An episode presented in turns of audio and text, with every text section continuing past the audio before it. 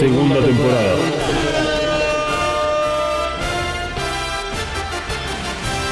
The Reveal Series. Te vuelan en pedazos. Ya no aguanto esta pena. Tanto tiempo sin verte. Es como una condena.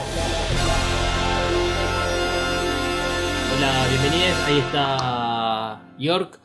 Que eh, voy a decir algo antes de arrancar y de darle la bienvenida a todas las personas que están eh, mirando. Es que hice la tarea esta mañana. Así que, hola Jorge, ¿cómo estás?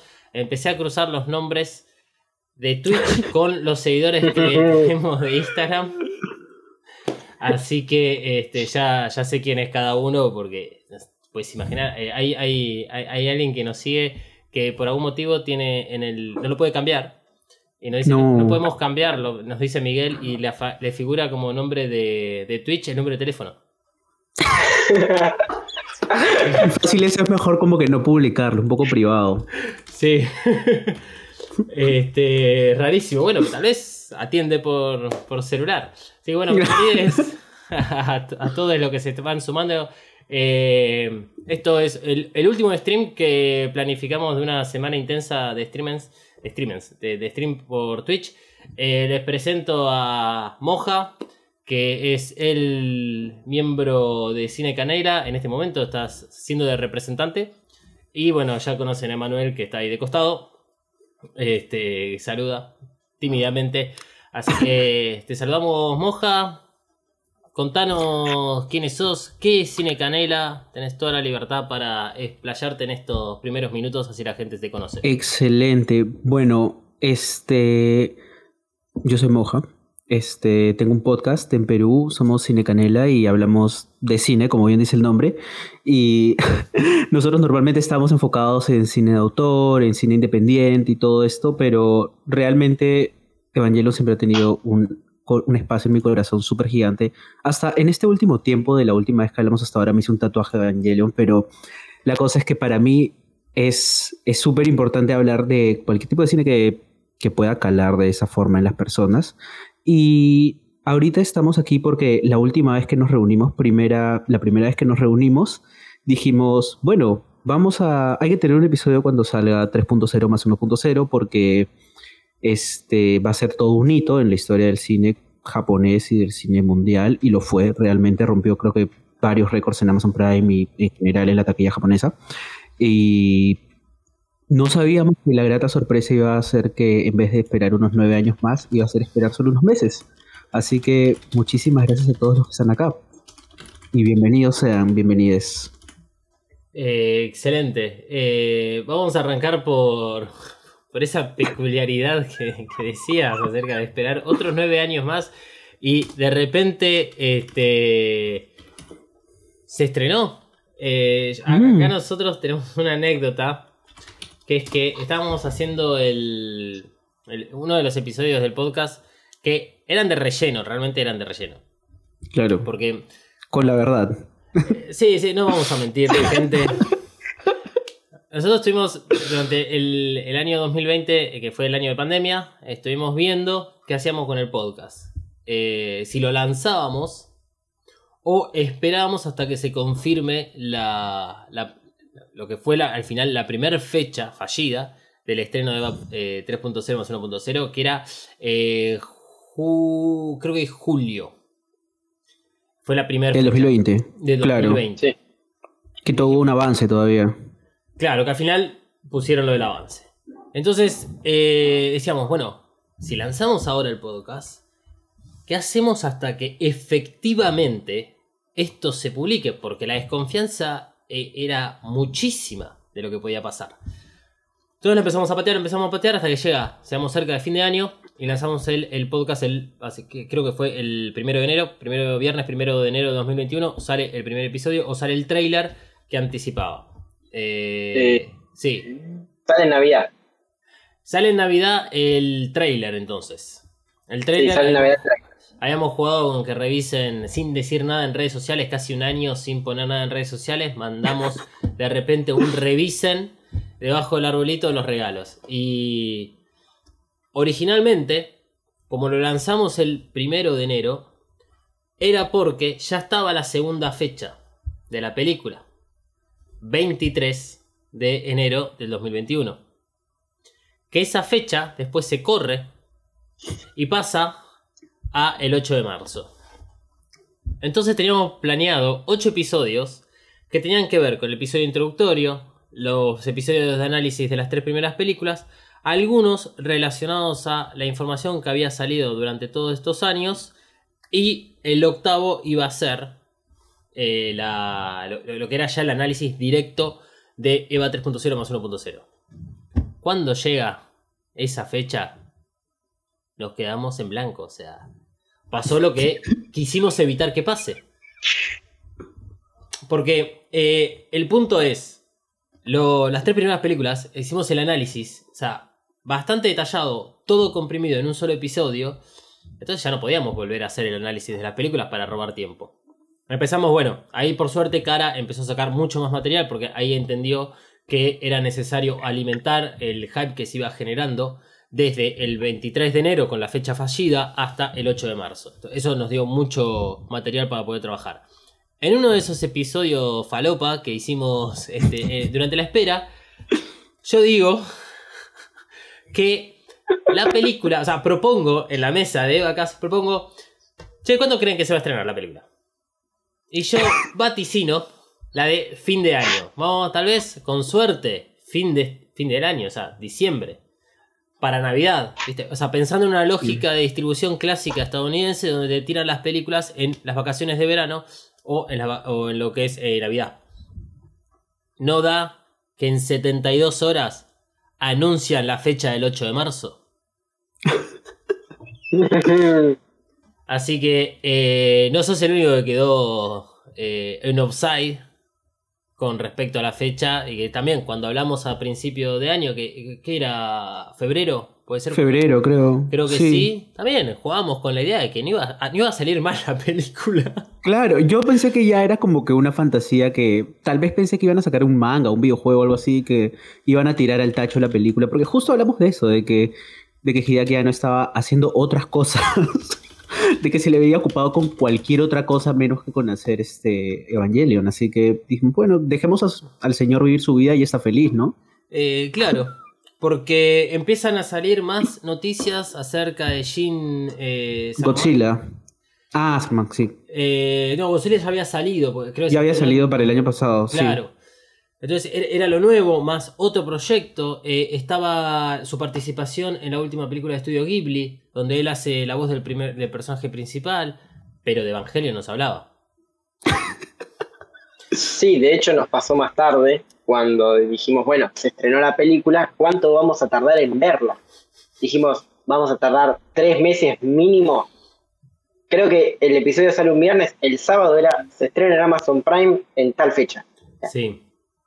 Pero Tenemos- para esa vez. somos- Somos muy malos prediciendo las cosas. Sí, pero para la segunda vez fui precavido y dije, esto lo estoy haciendo para que me prueben, contra- eh, digamos, erróneo y, y que me caguen. O sea, que cara escuche Claro. el podcast y diga, lo vamos a cagar a Dalmas y le vamos a avisar lo del estreno. Y después, bueno, vino todo el quilombo de Amazon Prime Video, porque ahí tenemos otro antecedente, que fue que también para, eh, la fe- la- para el 27 de enero, o sea, cuatro días después de la primera fecha posible de, estreno de EVA 3.0, Amazon Prime Video comunica que iba a estrenar el reveal, las tres primeras películas, mínimamente, para toda Latinoamérica. Y llega el 27 de enero, y como un boludo refrescando ahí a lo loco el perfil de Prime Video, y no aparece, y no aparece. Y entonces cuando lo vuelven a anunciar para el 12, para el 13 de agosto, Nuevamente el nivel de desconfianza que manejamos los fanáticos de Evangelion es altísimo. Claro, y sobre todo en Latinoamérica. Y sobre todo, exactamente. Claro.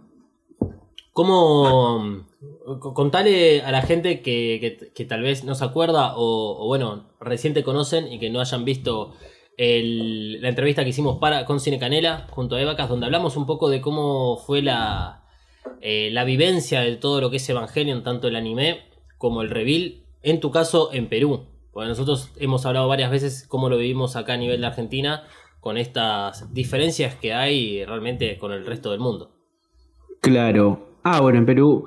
Lo que pasa es que en Perú cuenta creo con el apoyo sí, de por lo menos en mi ciudad, en Lima, hay una cultura otaku como Coven un poco- Studio. un poco consolidada, Maquillaje y nail art para les todos. contaba que hay un centro comercial Desata tu magia de entrando en de eso.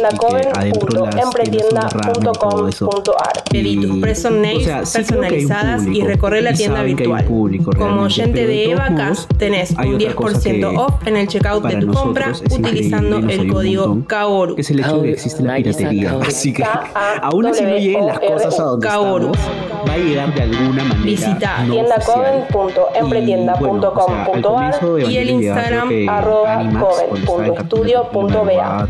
Coven Studio, Made in Hell. Creo que un canal separado, no recuerdo La promoción no incluye envío, válida para par de Argentina. años nomás. Así que para mí ver Evangelion fue descargarlo por Pirate Bay y todo eso cuando recién me estaba metiendo en todo lo del anime.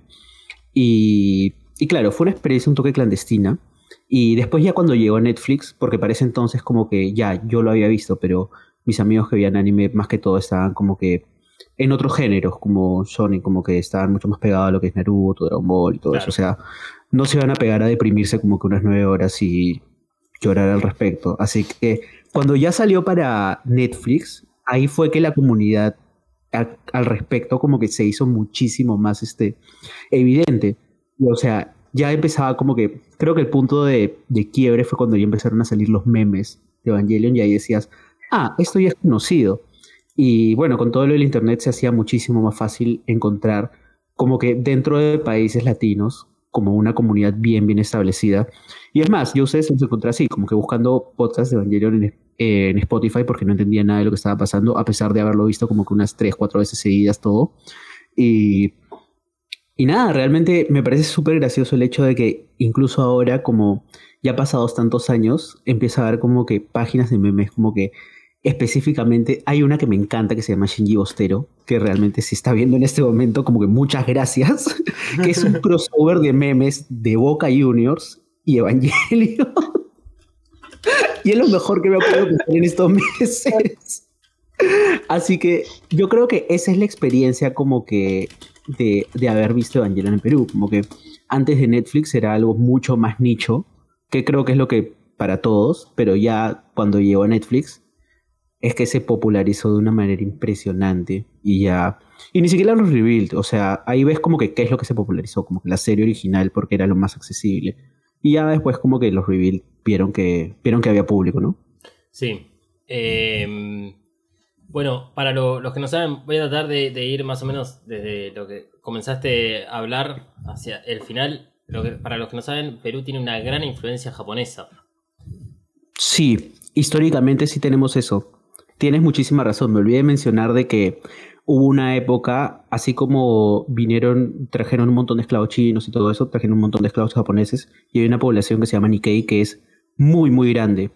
Y, o sea, en zonas geográficas, sobre todo en la selva, en Lima también un montón de las migraciones internas y todo esto, hay una población bien, bien, con, con costumbres japonesas bien arraigadas, como que a diferencia de creo que los chinos y otros tipos de esclavos que vinieron en distintas épocas, este, las personas japonesas que venían sí se mantenían con el apellido, sí se mantenían como que entre ellos también, como que sí, o sea, también por el espacio temporal en el que pasó todo eso, como que sí tenían una, una cultura que no fue erradicada. Claro. Así que eso es lo que...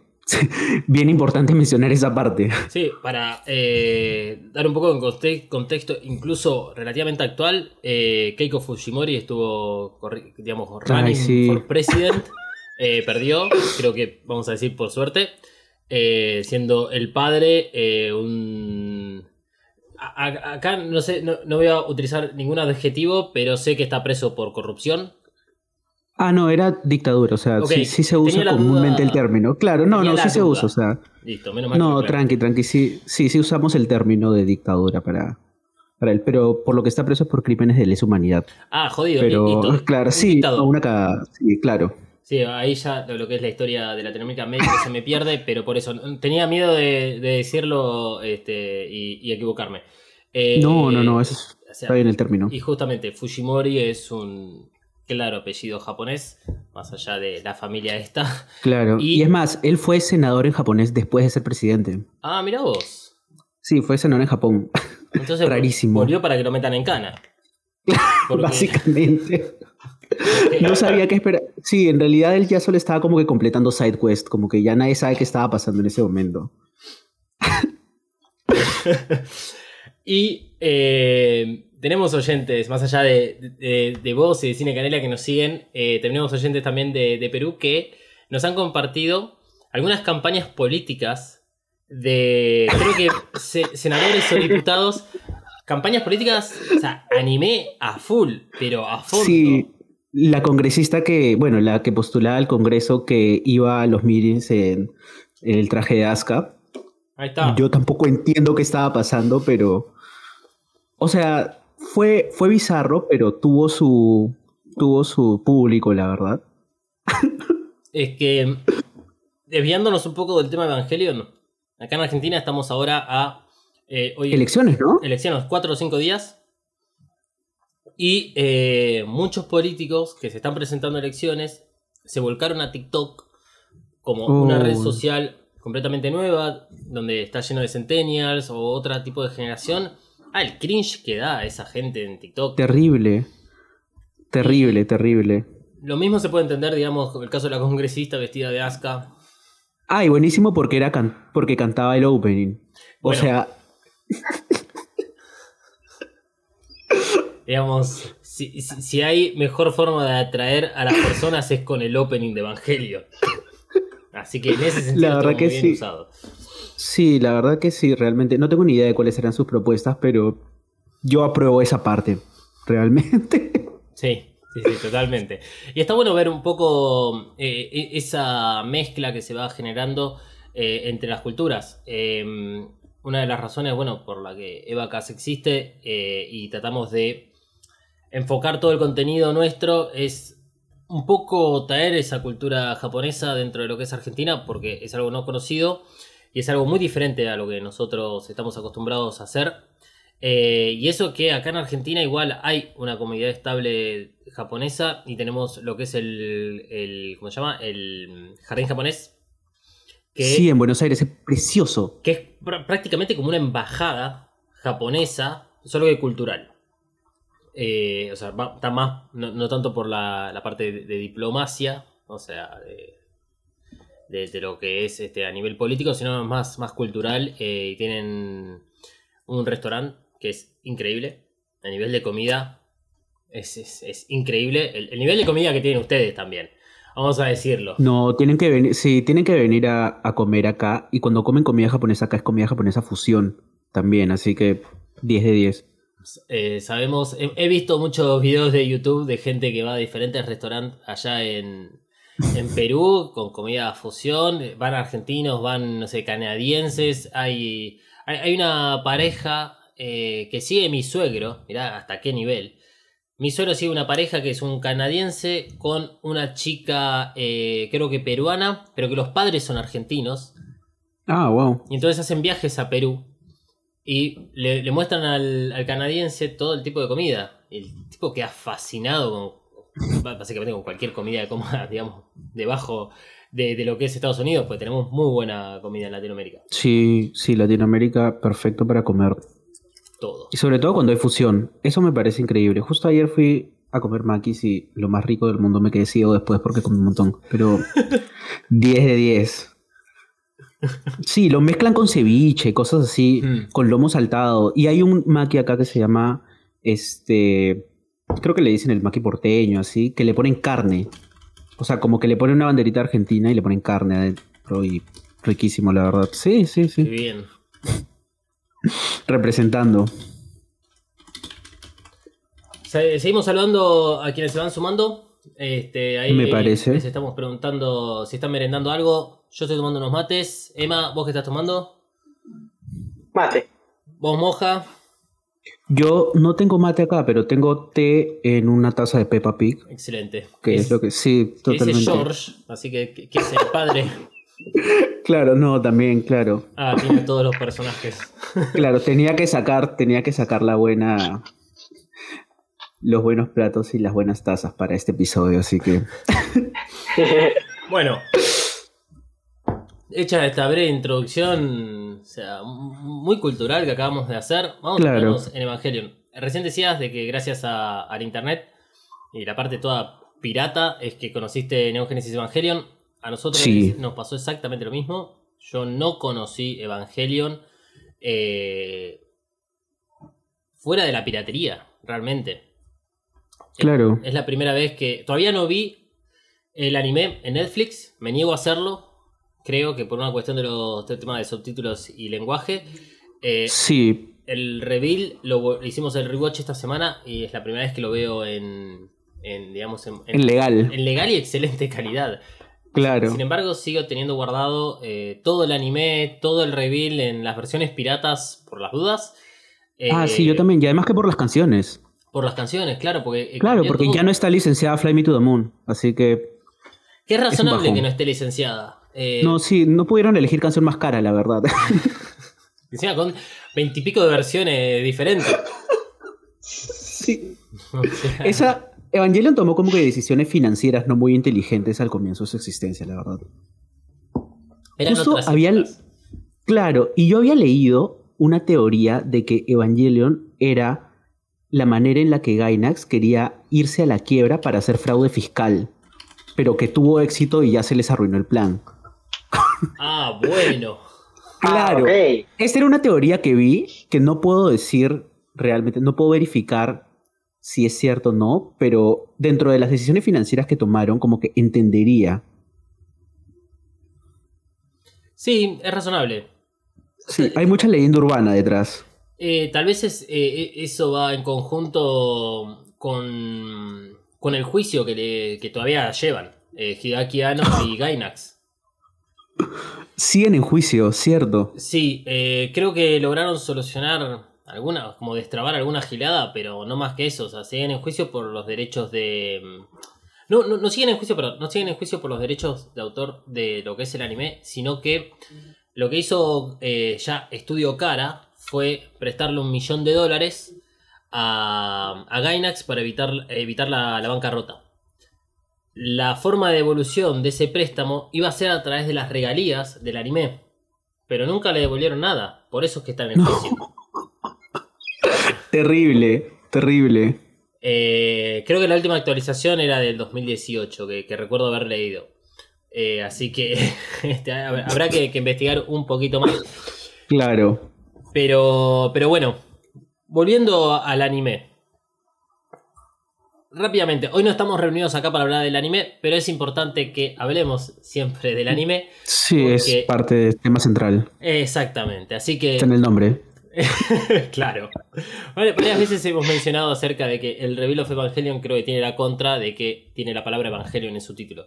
Y uno lo, lo tiene que relacionar. No lo tiene, pero lo relaciona muy fácilmente con, con lo que es eh, el anime. Por lo tanto, para ya establecer la vara con la cual vamos a medir el reveal. ¿Qué te parece el anime? ¿Qué te generó a vos el anime?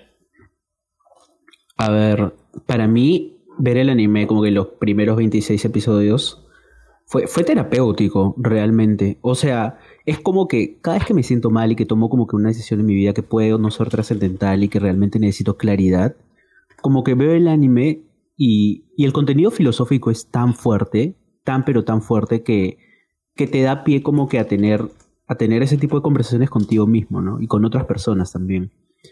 Y, y eso es lo que también encontré en el reveal, o sea, adelantándome un poco, en 3.0 más 1.0, realmente es lo que encontré en la última parte, pero no sé si se pueden hacer spoilers, la verdad. Eh, O si los estamos evitando. No, spoiler, ya vamos a estar hablando con spoilers porque ayer digamos, Ah, bueno, más- la última película. claro. Así que este no hay ningún problema. O sea, digamos, siempre puede haber alguien que caiga. eh, Claro, pero si no cae.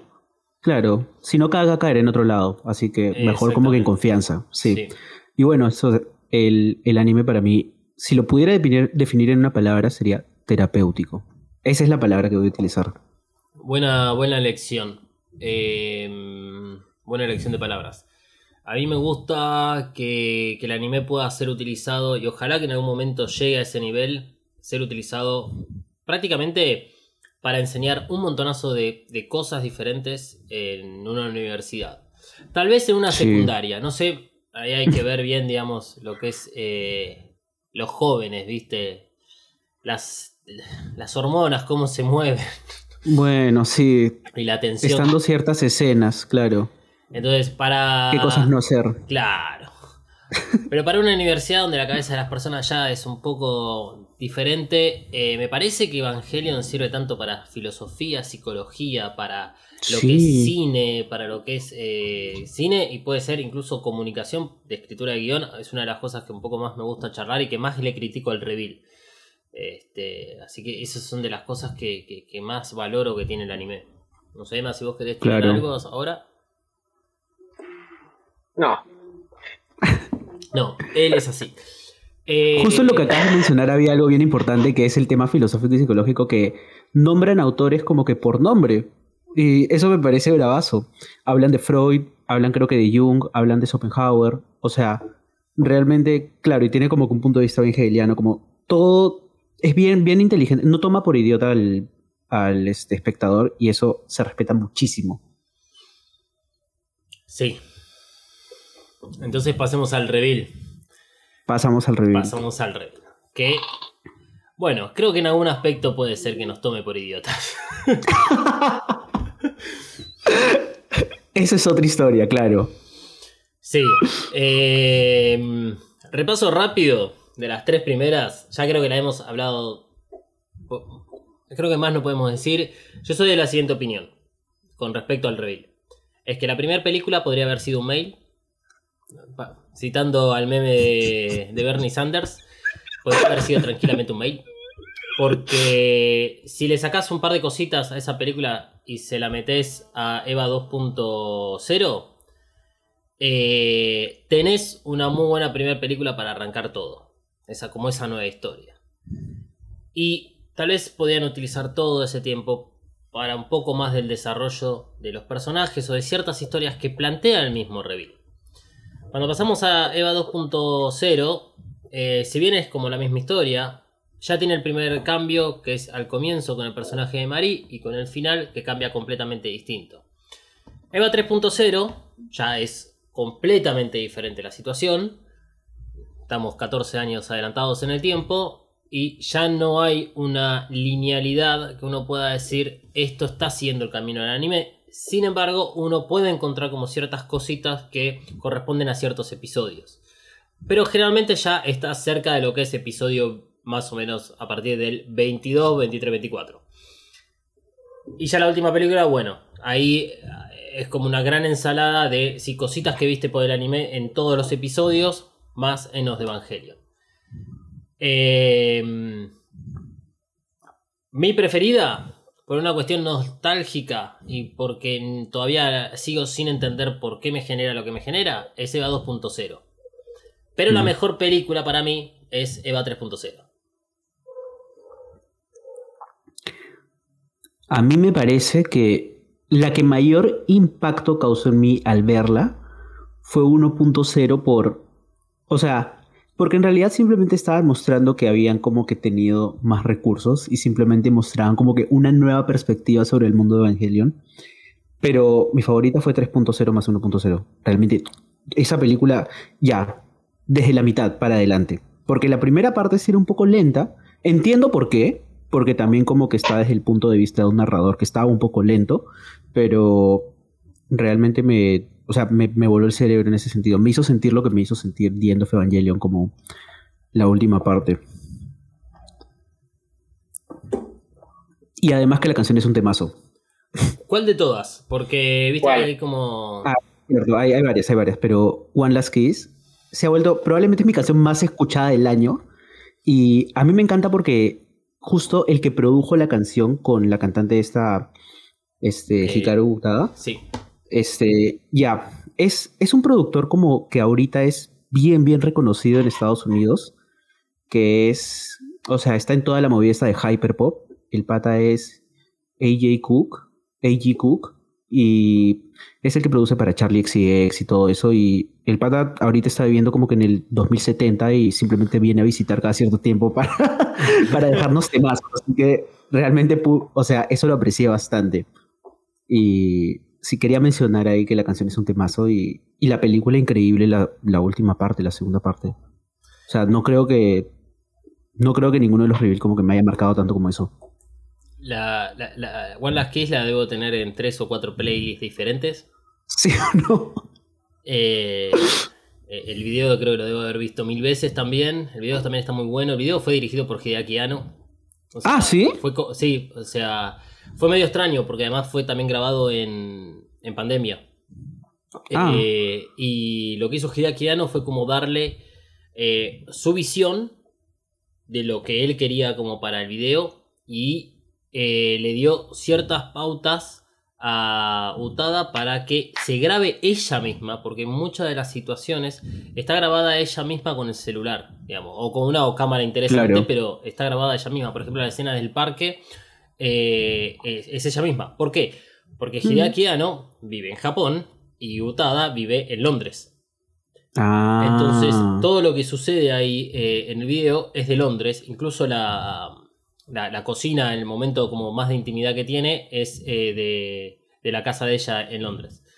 Eh, y, y tiene una, como una mística muy hideakiano. Razón por la cual la- lo vi también mil veces para ver.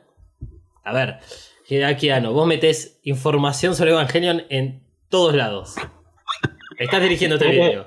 Y sabemos que Claro. yo ahora no me puedo acordar, tengo que, que- que- o sea, tendría que googlearlo. Eh, no sé si alguien en el chat nos puede ayudar. eh, o Emma, que vos tenés este, una computadora un poco menos pesada que la mía. Eh, creo que Hideaki Anno había participado también de, de la letra. Porque Ah, ¿sí? creo que sí, tal vez me estoy confundiendo con Beautiful World, que es la canción Claro. La de dos. la de dos, que ahí sí, Hideaki Anno y Utada participaron juntos en la creación de esa. de, de- de- de ese tema. Entonces, eh, puede ser que esta vez haya participado un poco. Es un tema que, que da para, pa- da para teorizar en, en todo lo que digamos demuestra la última película. Porque Sí. ya antes, cuando habían lanzado el, el tema previo al, al lanzamiento de la película, ya uno estaba pensando, bueno, a ver, es Shinji, es Kaworu, es tal, es tal, es tal. Y creo que, que va, va- va teniendo sus diferentes como visiones la, la película. Es, es muy interesante. En uno de los episodios de Vacas, eh, Malu había hecho como un- una especie de análisis. O sea, básicamente traducimos la, la letra, La letra. la leímos un poco a ver entender qué de- a qué apuntaba y qué decían sus propios creadores acerca de, de la letra. Y muy, muy interesante. No me acuerdo de nada porque mi nivel de retención es bajísimo. Tendrá que volver a escuchar el episodio y para eso es que hacemos Evacas, para Claro. volver rápidamente. Eh, Eva 3.0 más 1.01. eh, bueno, a mí no me ha gustado la película. Más allá de, de- del final y todo lo que representa. Eh, yo, tengo, yo tengo la contra de haber estado haciendo el podcast básicamente todo el año muy enfocado en la última película. Y tener Claro. mucha información presente. Y a medida que se acercaba la fecha de la presentación en Amazon Prime Video, eh, una de las cosas que hicimos fue hacer el análisis de las tres primeras de forma remasterizada. Y apuntando exactamente a, ok, de estas películas, ¿qué es lo que realmente nos debería importar para entender la cuarta? Tratando de sacar toda esa falopeada típica que te mete Evangelion, porque ya nos veíamos venir de que al nivel de explicaciones que iban a dar de todos los plot holes que abrieron antes, iba a ser más o menos un 10%. Y a la, a uno fuimos bastante críticos por este sentido de que podría haber sido un mail. Si vos la, digamos, cuando uno la mira, queda asombrado por el nivel audiovisual que tiene la película. Está bien hecha. Está muy bien hecha. O sea, Yo también. Que es algo no usual para Evangelion. Exacto. Claro.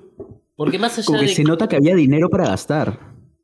Claro, o sea, más allá de que vos te pueda gustar más o menos eh, la- la- el nuevo estilo de animación, tal vez con un poco más de componente de CGI, un poco más de, de- Claro. tal vez máquina, no necesariamente todo es CGI, pero bueno, hay algunas animaciones que se pueden hacer a través de la computadora. Eh, mucha gente sigue considerando el anime como una animación impresionante, lo cual es cierto, pero está muy bueno. Está Claro. muy bueno, digamos, el- la actualización que le hicieron resulta muy atractivo. Hasta en cierto punto está buenísimo porque podemos entender Sí. un poco mejor las escenas. Claro, es un poco más claro. Eh, exactamente, tiene más, como más iluminación. Eh, a nivel sonido también se nota eh, una muy buena presencia de, de ahí de la producción. Eh, siempre me impactó la primera escena de, de Eva 1.11. De París. Ah, Te, te iba a decir de la Me primera que es cuando aparece Claro. el, el ángel y, y que están todas las explosiones de- del ejército japonés. Yo la comparé con el primer episodio del anime y están. O sea, es otro nivel de sonido, otro nivel de animación y, y queda muy bien y está muy bueno. Y no es tanto CGI, digamos. O sea, es una animación. es a mano, Es a claro. mano, exacto. Pero bueno, después en EVA 2.0 tenemos ahí un par de escenas que son mucho más evidentes de CGI, que es cuando las Evas se preparan para salir corriendo a, a frenar el ángel que viene del cielo. Y esa me, me hinchó un poco las pelotas, porque es como mucho CGI. Mm, Ya ahí no me cabió tanto. Claro. Pero nuevamente, el reveal a nivel visual y sonoro es muy atractivo y termina siendo mucho más sencillo de ver que el anime porque es un shonen, o sea, es mucho más un shonen. Shinji es el protagonista y este, es como el único que importa. Y eso fue un poco como encaramos esa remasterización de los análisis porque la verdad es que, y ya teniendo a la, a la última película en, en vista, todo pasa por Shinji, en definitiva. Claro. Y esa es una gran diferencia con el anime. ¿Qué cosas me molestaron del reveal en general y que se man- por suerte se mantuvieron en la última película?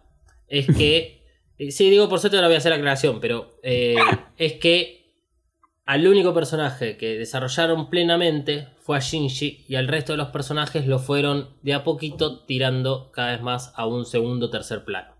Como puede ser, si, pensamos en Risco, en Misato, tiene un desarrollo que cuando lo comparás con el anime te das cuenta que la dejaron de lado. Y esa comparación surge de que ya desde la primera película tenés que hab- haber visto el anime para llenar muchos agujeritos que te van planteando.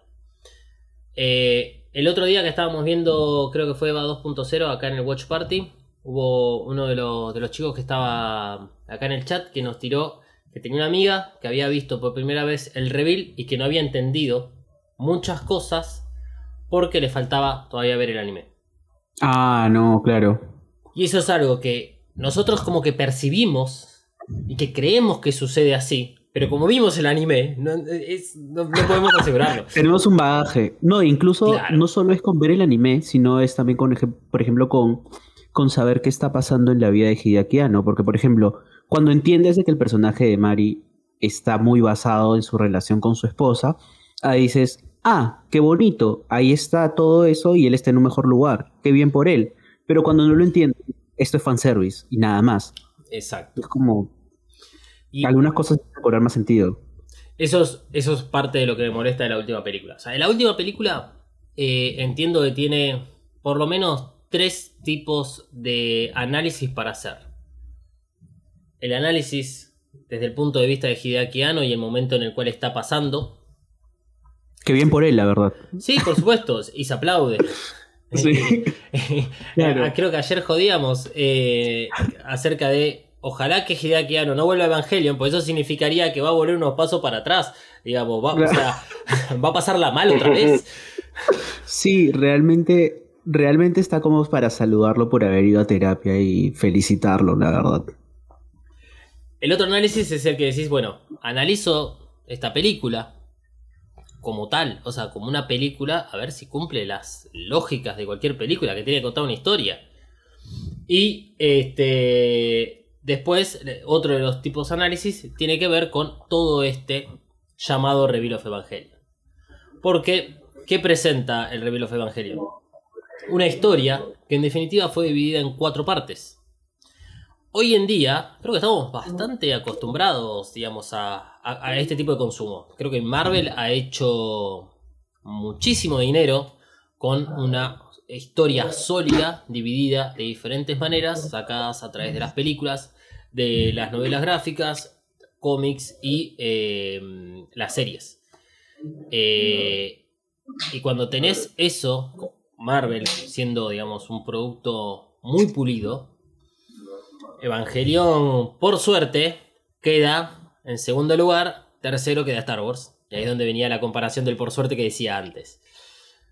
Porque en definitiva, si bien a mí no me gustó que hayan dejado muchos personajes de lado, por lo que lo conozco en el anime de esos personajes, o mismo por lo que sé que son capaces de hacerlo, digamos, los creadores de Evangelion, por lo menos siguieron en su misma ideología y con esta historia que presentaron en el reveal y no hicieron lo que hicieron con la última trilogía de Star Wars, que fue, bueno, hagamos una película Claro, para que- cagar a la anterior y la siguiente cagamos la anterior.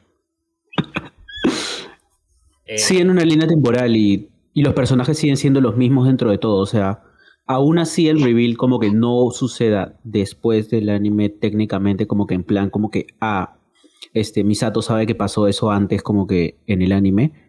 Es como que su evolución de, de personaje, como que sus características este, de personalidad y todo esto, tienen bastante sentido como en lo que pasa circunstancialmente.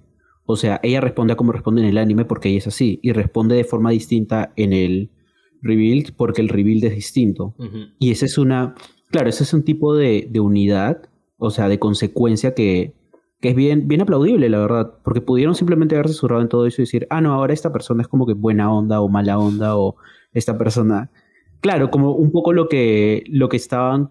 Lo que, lo que mucha gente decía que estaba pasando con, con Rey, de que de la nada como que agarraba más carácter, o, Mm. o tal vez no, o todo ese tipo de cosas. Sí, el... muchos de los personajes en definitiva terminan teniendo sentido y están bien dentro del contexto del reveal. Eh, más allá de la opinión personal, obviamente. Claro. si a uno le termina convenciendo o no termina convenciendo. Eh, a mí me hace ruido el hecho de que las primeras dos películas se apoyan mucho en el anime y es como que a partir de la tercera y la cuarta ya no se apoyan tanto en el ani- anime y retoman esa idea de la teoría del loop en donde los personajes parecen ligeramente diferentes porque como que crecieron y están en otro nivel y por eso son diferentes en el reveal. Y, y vuelvo a cuestionarme eh, eh, qué quisieron hacer al principio. Y Sí, y, y me parece que, que- que el mayor inconveniente es que cuando hicieron la 1 y la 2 no tenían realmente pensado que iba a ser el final. Y eso se va notando. Porque mm, tenés entrevistas de Hideaki Anno y junto a Surumaki donde debaten el papel de Marie, que creo que es el personaje más discutido que tiene el reveal. eh, y donde ellos mismos reconocen de que, bueno, fue una decisión del productor ejecutivo para meter fanservice, literal lo dijeron de esa forma, fue para cuestiones económicas, vender más muñequitos. Eh, en la segunda película no supo cómo integrarla adecuadamente y lo que dijo que iba a dejar a ese personaje ambiguo. Sabían de que ese personaje iba a representar el cambio en Evangelion o, como ellos lo llamaron, la destrucción de Evangelion. Que ese personaje venía a generar esa, esa cuestión disruptiva. Pero se pierde también en EVA 3.0 porque obviamente la película pasa por otro lado. Entonces, presentaste un personaje en la segunda película que lo desarrollaste re poco, que en la tercera casi ni aparece y que en la cuarta tiene un protagonismo gigantesco. Claro, y que no se ve en mucho tiempo como que una de las cosas que querían ellos como profundizar, creo, era la relación con Shinji, que era hacia donde acaba todo, porque era como que Shinji saliendo del loop para estar en esta nueva persona y tampoco es como que te dieron muchos motivos para creerlo antes de eso, o sea, tienes que tienes que realmente haber visto las entrevistas y haber sabido dónde había salido y todo eso. Lo cual dentro de todo me parece chévere, o sea, el hecho de que el Lord de Evangelion como que incluya el estado anímico de Hideaki Anno, pero, pero es un poco complicado de seguir si no estás muy metido en el tema. Eh, exacto. O sea, realmente es necesario. Lo pregunto, no lo critico, ¿eh? Voy a hacer esa, esa creación.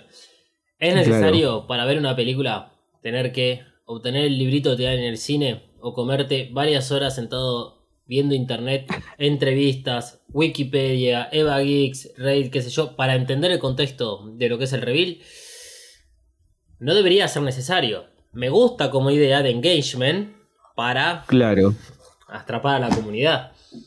O sea, fácil es un poco más cercano, por ejemplo, cuando lees la Biblia, ¿no? Que, o sea, la traducción que te llega al español, como que tienes que saber qué es lo que estaban diciendo antes y quién era la persona que escribía y por qué lo decía y en qué momento se decidió que se decía de esa forma y todo eso. O sea, siguiendo con Evangelion, Evangelio, como que por ahí como que fácil han sacado esa idea, pero claro, ya no es tan usual de que necesites tanta info para entender algo. Claro, eh, tal vez creo que esta es la mayor diferencia que uno podría por lo menos imaginarse, que es el tipo de consumo que tenemos nosotros. Eh, yo acá hago bien referencia a Argentina, que es que en Argentina consumimos mucho, pero mucho contenido de Estados Unidos. Y, eh, o sea, a, a tal nivel que lo que es la industria nacional de tanto cine como series, o sea, está devastada.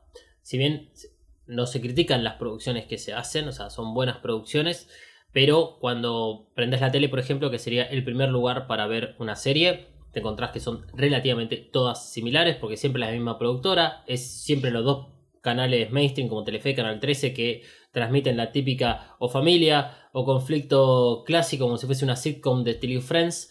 Vos decís, bueno, ya está, me parece que, que no va más por este lado. Cuando quieren innovar, se nota de que no innovan adecuadamente, no, no suena orgánicamente, qué sé yo. Cuando hablan, por ejemplo, de cuestiones de, de género, sexualidad, eh, te meten ciertos personajes y se nota que igual son todos súper de recoleta, son todos white people problem.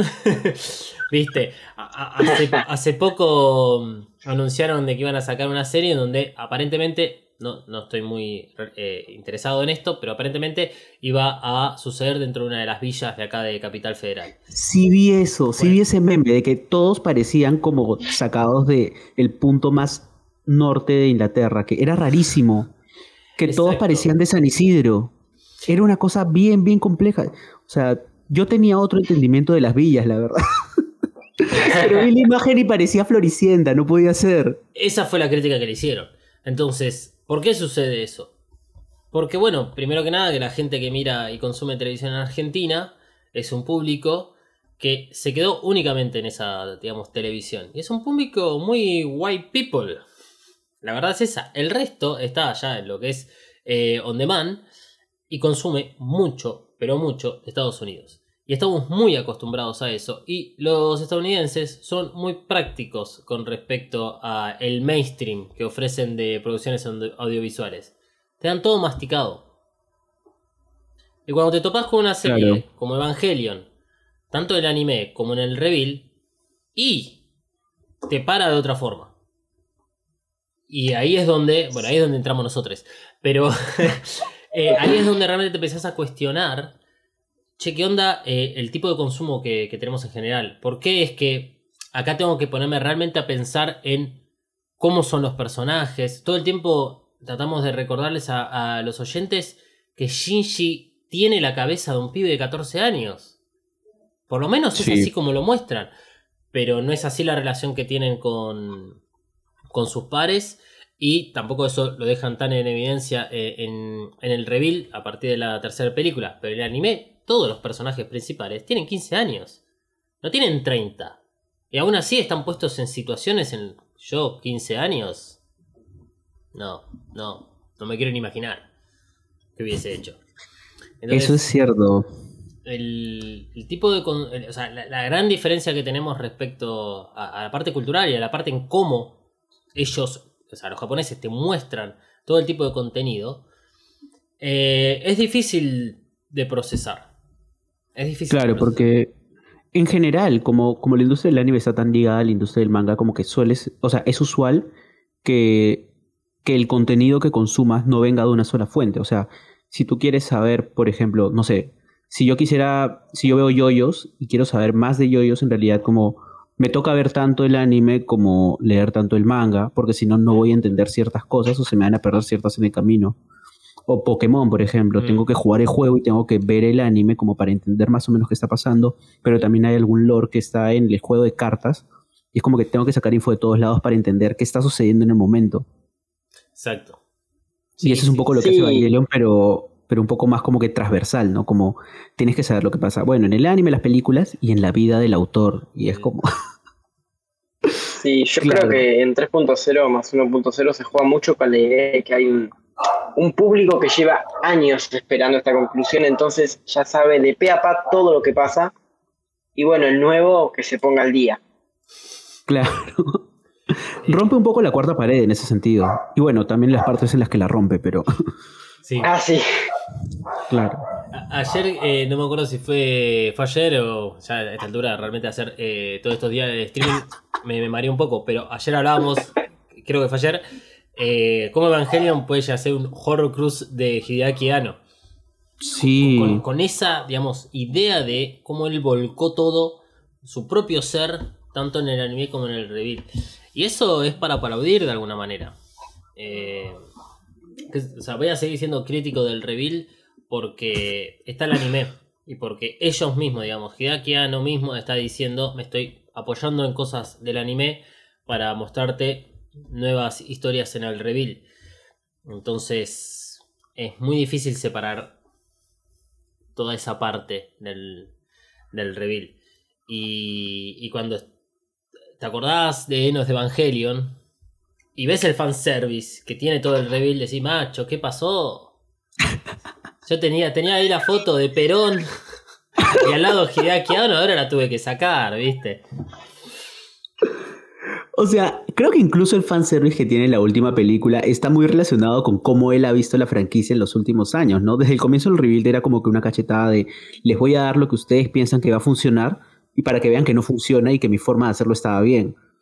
Así que dentro de todo entiendo que entiendo que sea como este que él sepa que a diferencia del anime que yo estoy seguro de que cuando él lo hacía no pensaba que iba a llegar a tanta gente, él sabe que ahora tiene un público y sabe cómo se comporta ese público porque ya le han mandado amenazas de muerte y ya le han absolutamente de todo.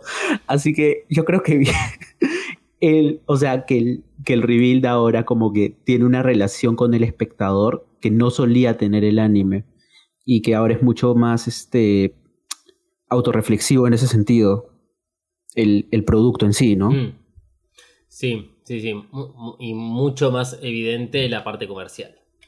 Eh, Claro. o sea, del estudio, más que nada. Porque lo, lo hemos hablado, hicimos un, un episodio un poco dedicado al tema de Estudio Cara, porque bueno, obviamente con el reveal aparece el Estudio Cara. La denuncia. Aparece la denuncia, eh, ahí aparece eh, un informe periodístico denunciando el, el- el juicio que lleva Cara a Gainax. O sea, aparece la creación de Cara.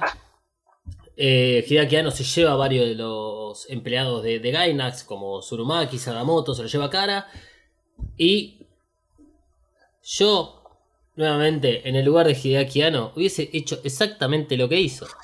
Porque de alguna manera, de repente, vos pasaste de ser una persona que tenía contenido, un montonazo de sentimientos, que no te importaba si triunfaba o no triunfaba. A vos te dijeron, tenés el espacio para hacer una serie, hacela, la hiciste. Fue la mejor serie que podías hacer en, en ese momento. La pega, la rompe, te volvés un hito en Japón y de repente te conver- convertís en un empresario con un estudio de animación. Y yo entiendo que tengas que pagar la luz, el alquiler, los empleados. y Sí, que de digas, hecho. Bueno, hagamos muñequitos de fanservice. Claro, porque él antes tenía carta blanca para hacer lo que sea, porque en realidad Gainax ya estaba destruido de todos modos. Así que. Él, claro. O sea, igual a todos los iban a despedir, igual iba a cerrar y todo eso, pero no pasó. Así que esa, esa es la diferencia con las expectativas que tenía en el nuevo estudio, ¿no? Eh, sí, exactamente. Entonces, eh, realmente eh, eh, lo, lo- lo he repetido varias veces. Me cuesta analizar a esta película porque no es una película que pueda ser eh, vista de una sola forma que, que no, mm, que, que no dependa del contexto. ¿Me entendés? Eh, y eso es lo que más conflicto me genera la película. Porque en algún aspecto eh, la parte económica me fastidia Eh, o sea, ¿por qué? Porque sabiendo que Hideaki Anno había logrado una independencia económica al fundar su propio estudio de animación y que termine haciendo fanservice, literalmente termina haciendo fanservice y donde se, se ve en evidencia cómo empieza a tener muchísimos contratos con diversas marcas japonesas para todos los productos de Evangelion y te da un poquito en la nostalgia de Enos de Evangelion. Eso es lo que, y, y son de Sí. esas cosas que uno termina diciendo y la verdad es que a mí no, si bien me gustaría llegar a hacer algo así, tengo una productora de podcast, o sea, me gustaría tener la independencia económica para hacer el tipo de podcast que se me cante y que no venga nadie a decirme, eh, no, no puedas hacer esto o hacer tal cosa porque tenemos intereses económicos, también lo entiendo por ese lado. Hay que jugar con ciertas reglas del juego. Eh, pero bueno, también eh, otra de las cosas que, logro entender y que forma parte también de, la, de, de los distintos análisis que tiene el reveal y las últimas películas es que a él no, no le interesa mucho Evangelion ya. Lo ha Claro, dejado- dice en otra. Claro. Lo, lo dijo Es un hombre casado, tiene un perro, o sea. O creo que era un gato, no me acuerdo. Era un, era un perro. Salía en la película. Eh, Como que cuando se mueren todas las almas sale la esposa es- con un perro gato. Me parece que es un gato porque eh, ayer lo hablaban en el chat de que de repente aparece una figura dentro de... ¿Viste en el final cuando caen todas Claro. las... Que estaba la esposa agarrando un animal. Eso, ahí dijeron que era un gato. Así que yo no, Ah, yo esa no la, por claro, ejemplo, claro. esa no la vi. Me la perdí completamente. Pero suele aparecer cosas de gatos, así que imagino que es más cat lover que, que este dog. Pero, pero, pero digamos, o sea, hay, hay, hay diversas formas de analizar la, la película. Hoy en día Eva se está analizando la película, digamos, tratando de aislarla de toda la parte económica, de lo que es el anime, de lo que es Hideaki Anno y decir, bueno, a ver, es como encontré una película en, en Amazon Prime Video, veamos si los viste, personajes... claro. Claro, si veamos si los personajes están bien desarrollados o no, si la historia va por un lado o va para el otro, o qué nos quieren representar. Eh, y bueno, acá propongo hablar del personaje más polémico, que es Marie. A ver qué, qué opinión tenés vos de Marie, tanto en la última película como desde la película número 2. Al comienzo no entendía por qué estaba ella. Cuando vi la número 2. Y de ahí, bueno, la 2 y la 3 la vi como que más o menos al mismo tiempo, creo. Y bueno, no entendía por qué estaba María ahí. Y después empecé a ver de que lo que quería decir con eso era que era un poco apaciguar las críticas que habían hacia Reis, hacia Asuka. Que por un lado una era muy huraña, la otra era muy energética y todo eso intentaba como que crear un personaje. Ya, ¿sabes qué? Perfectamente lo que ustedes piden para que vean que no funciona. Y, o sea, ese, ese nivel de, de ganas de joder como que a mí me encanta. Así que respeté mucho al personaje de ese momento, aunque no lo entendía. Pero ya desde la última película, o sea, como, como lo que les decía, ¿no? De que es importante como que entender esta película dentro de, dentro de quién es el autor, ¿no? Y, y al ver que era una especie de como que carta de amor a su esposa, la existencia de este personaje, como que entendía muy bien por qué como que algunas cosas que pudieron haber sido defectos se pasaban por altos o algunas situaciones que pudieron ser más ambiguas empezaron a ser un poco más tajantes y, y el hecho de cuál es como que el rol que tiene realmente en la historia, sobre todo al final. Y, empezó a dejar de disgustarme y empecé a entender mucho más el personaje, la verdad. O sea, apelando un poco más al lado sentimental que puedo, que, puedo tenerle a la serie, ¿no? Y sobre todo al creador, porque, o sea, ver Evangelion y querer Evangelion como, como serie, como películas y todo eso, es pensar, ojalá Hideaki no esté bien hoy día. Así que realmente, por ese sentido, no, no podría realmente decir que me disgusta el personaje. O sea, pero viendo desde las películas, se me hizo bien difícil entenderla. Sí, sí, sí. Eh, Sí. Eh,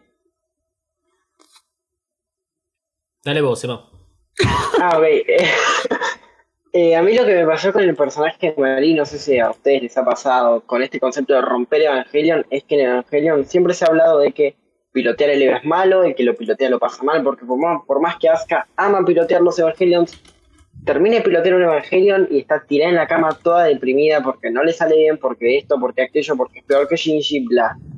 Y Mari es el único personaje que realmente disfruta de eso. y, y no es un disfrute, digamos, del estilo de, ah, qué copado estoy. No, no, no, es un disfrute del estilo de, me voy a morir y estoy contento. Y eso sí lo entendí como el concepto de romper Evangelion, porque rompe con esa cuestión de eh, pilotear el EVA es malo. Claro. Sí. Y ahí también toca hablar de, ¿sabemos cuál es la relación del personaje de Marie con su mamá? Como que... Porque es lo que, es lo que unía como que a los demás pilotos con los Evas, así que... Em, el reveal, si bien es como que no hay nada que lo afirme, vamos a decirlo de esa forma, eh, rompe con la idea de la necesidad de que el piloto se suba a un Evangelion donde esté el alma de la madre. Y en Eh, ese sentido entonces podríamos pensarlo como este personaje es una ruptura de todos los, o sea, de todas las relaciones traumáticas y tóxicas que se daban dentro de la serie, ¿no? Es como que un crecimiento, una madurez en ese sentido, como que ya no se veían definidos por su relación con sus madres, sino por lo que ellos mismos buscaban en la vida. Claro. Eh, excepto Shinji. Excepto Shinji, no, él, excepto él Shinji. deprimido, necesitaba ayuda, Eh, sí. Cuando, bueno, nos enteramos el- la revelación de Asuka, que, que es un clon, que dentro de la EVA 02 en definitiva no encuentra a su madre y, y- y en ningún momento está presen- presente la figura materna de Asuka de, de, de Kyo- Kyo- Kyoto, no, era Kyoko, Kyo- Kyoko. Kyoko. Kyoko. Kyoko. Eh, ahí empezamos a realmente entender de que, bueno, tal vez la de las madres ya no es tan importante. La última película confirma que hay una asca metida dentro de la EVA 02. Y que, bueno, en todo caso es esta asca que ya pegó el salto en Enos de Evangelion, ya sea, creció y literalmente salió del mar de LSL encontrándose a sí misma, que es lo que propone Enos de Evangelion. Y esta Asuka que tenemos es una Asuka que, digamos, no importa porque ya se superó a sí misma. Ah, y claro. el único que queda es Shinji. Eh, y lo mismo se puede llegar a entender con Mari. Lo que pasa es que el, el- el problema de María es que aparece por primera vez en el reveal. Y No tenemos de dónde sacar de dónde sale, solo una foto con la que salía con con este con los doctores antes. Claro, que Así que- O sea, ay, Dios, Hideaki Anno, cómo nos rompe la cabeza. Porque el, el personaje de Marie, más o sea, para mí, te- tendría que llamarse Marie 2 en, el- en la última película. Porque para mí no es el mismo de la 3 y de la 2. Tal vez. Ah, ¿crees que ha pasado como No, no, no, no creo, sino que sería más fácil de entender el personaje de Ah, bueno, si le hubiesen claro. cambiado el nombre directamente, hubiesen puesto otro personaje. Porque, o si de plano hubieran dicho como que ah, es el clon de Yui, como que ah, bueno, ya, lo que sea, pero claro, a- a- algo así. lo cual hubiera sido muy mommy issues de parte de Hideaki Anno, pero se perdona, se perdona, claro. Creo que toda la serie es como que Porque eh, cuando la presentan en EVA 2.0, eh, digamos, eso sucede en 2008-2009. 2008 se estrena en Japón, 2009 aparece el Blu-ray. Básicamente ahí es cuando todo es, la podemos ver. claro. Aparece el personaje de Mari. El personaje de Mari habla en inglés, habla en japonés. El background que tiene, digamos, de, de- de información del personaje es que sí, es como de Inglaterra. Se desconoce por qué es que está piloteando un Evangelion en, eh, en el norte, allá en el Ártico. ¿Cuál es su vinculación con, con Kashi? Se desconoce todo. Porque además entra, digamos, eh, a Japón de una forma rara. Y después que tiene la alternativa de utilizar la EVA 02, que ahí es donde empezamos a sospechar de que la parte de, la- de las madres ya no importa tanto porque nos muestran de que Mari puede pilotar esa EVA totalmente sola, tranquila y sin la necesidad de mm, aparentemente ni siquiera cambiar el, el núcleo, que es una de las O cosas puede que ser que sea un caso como el de Kaworu, para ese punto. Claro, de entonces- que él simplemente, claro. Da para un montonazo de teorías. Pasan 2-3 años de la segunda película. Sadamoto agarra el personaje de Mari y lo incluye en el chapter extra del manga. Tiene que salir a aclarar de que no lo hizo pensando en esa Mari y que no tiene nada que ver con el personaje del reveal y que bueno, le gustó y le pintó. Sin embargo, la tercera película agarra esa escena de la- del manga y te la pone. Y decís, ustedes me están volviendo loco. ¿Qué onda? Claro. De hecho, la información que nos brinda el manga sirve para explicar el pasado de Marí. Y es que Sí, entra perfectamente. Entonces, cuando vas a buscar un poco de información, se contradice mutuamente. Y en definitiva, la última película confirma lo del, lo del manga. Decís, bueno, me están jodiendo. Ahí es, ahí es donde no, no- no me cabe lo de, la, lo de la, última película. ¿Por qué? Porque yo tengo muy encima toda esta información. Y te digo, pero me está. La verdad es que me estás haciendo una ensalada que no tiene sentido. ¿Qué pasó, Hideaki Anno? Hacías muy buenos personajes en el anime. Eso es lo que más le critico, digamos. Lo- lo positivo del anime, el tema de las historias, los personajes, sus desarrollos. Y ahora me estás metiendo un personaje que lo cambias constantemente. Y por más que es lindo pensar a Marie como ese personaje que viene a romper con la lógica de Evangelion, que es como el personaje que siempre lo trata de una forma a Shinji en la última película como una guía. Porque viste la conversación Claro. que tienen ahí en, en la celda de Shinji, que le dice, hiciste bien, le dice a Shinji. Bueno, pero eso lo entendés Creo que so- solamente... el único personaje que no lo mira hacia abajo. O como que no lo mira con miedo. Eh, claro. O- Como que hay solo dos tipos de forma de verlo en la tercera, en la última película, en la cuarta. Y es que o la gente lo mira como que eres una basura, realmente todo esto es tu culpa, y le- literalmente le disparan.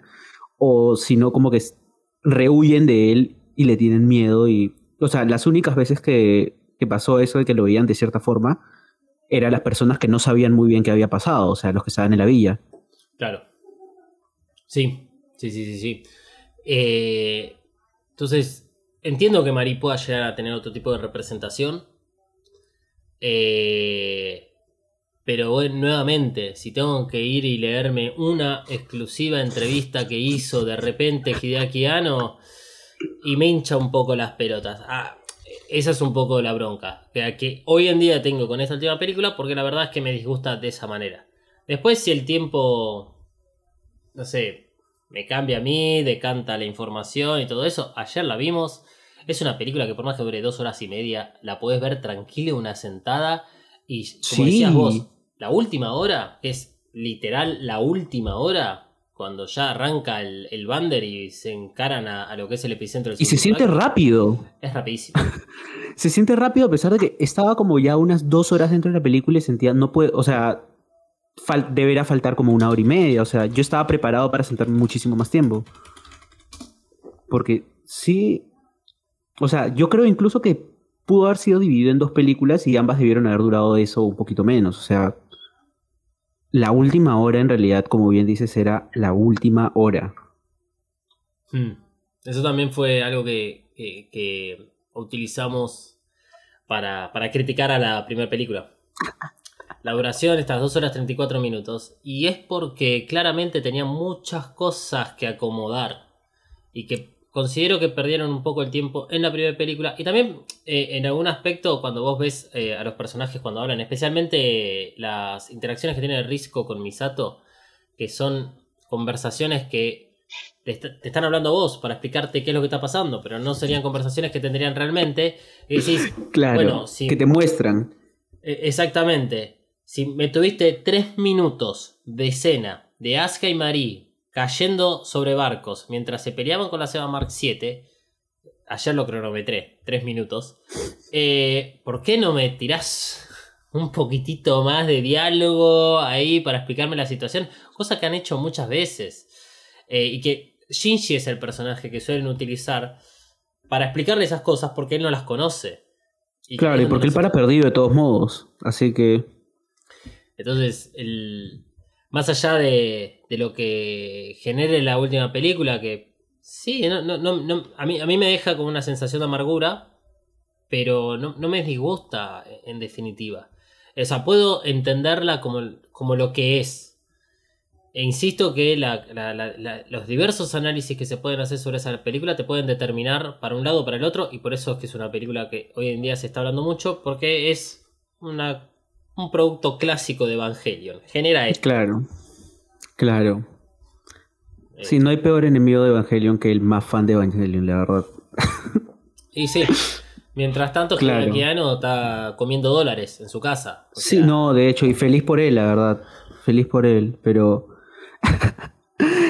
Y la verdad que yo creo que también concuerdo contigo de que la última hora, los últimos 45 minutos en realidad son los que, o sea, cuando empieza ya la pelea de los 12 va 01 ya eso eso tiene como que la carga psicológica filosófica más fuerte que habían tenido desde desde The End of Evangelion, la verdad. Así que eso me parece como que un punto súper importante para esa película, que lograron meterte como que toda esa teoría de una, Mm. del mismo modo en lo que hicieron, en la que lo hicieron en los últimos dos capítulos o en The End of Evangelion. O sea, yo creo que esa parte la lograron de manera increíble. O sea, casi tan bien como, bueno, tan bien como lo hicieron al finalizar la serie.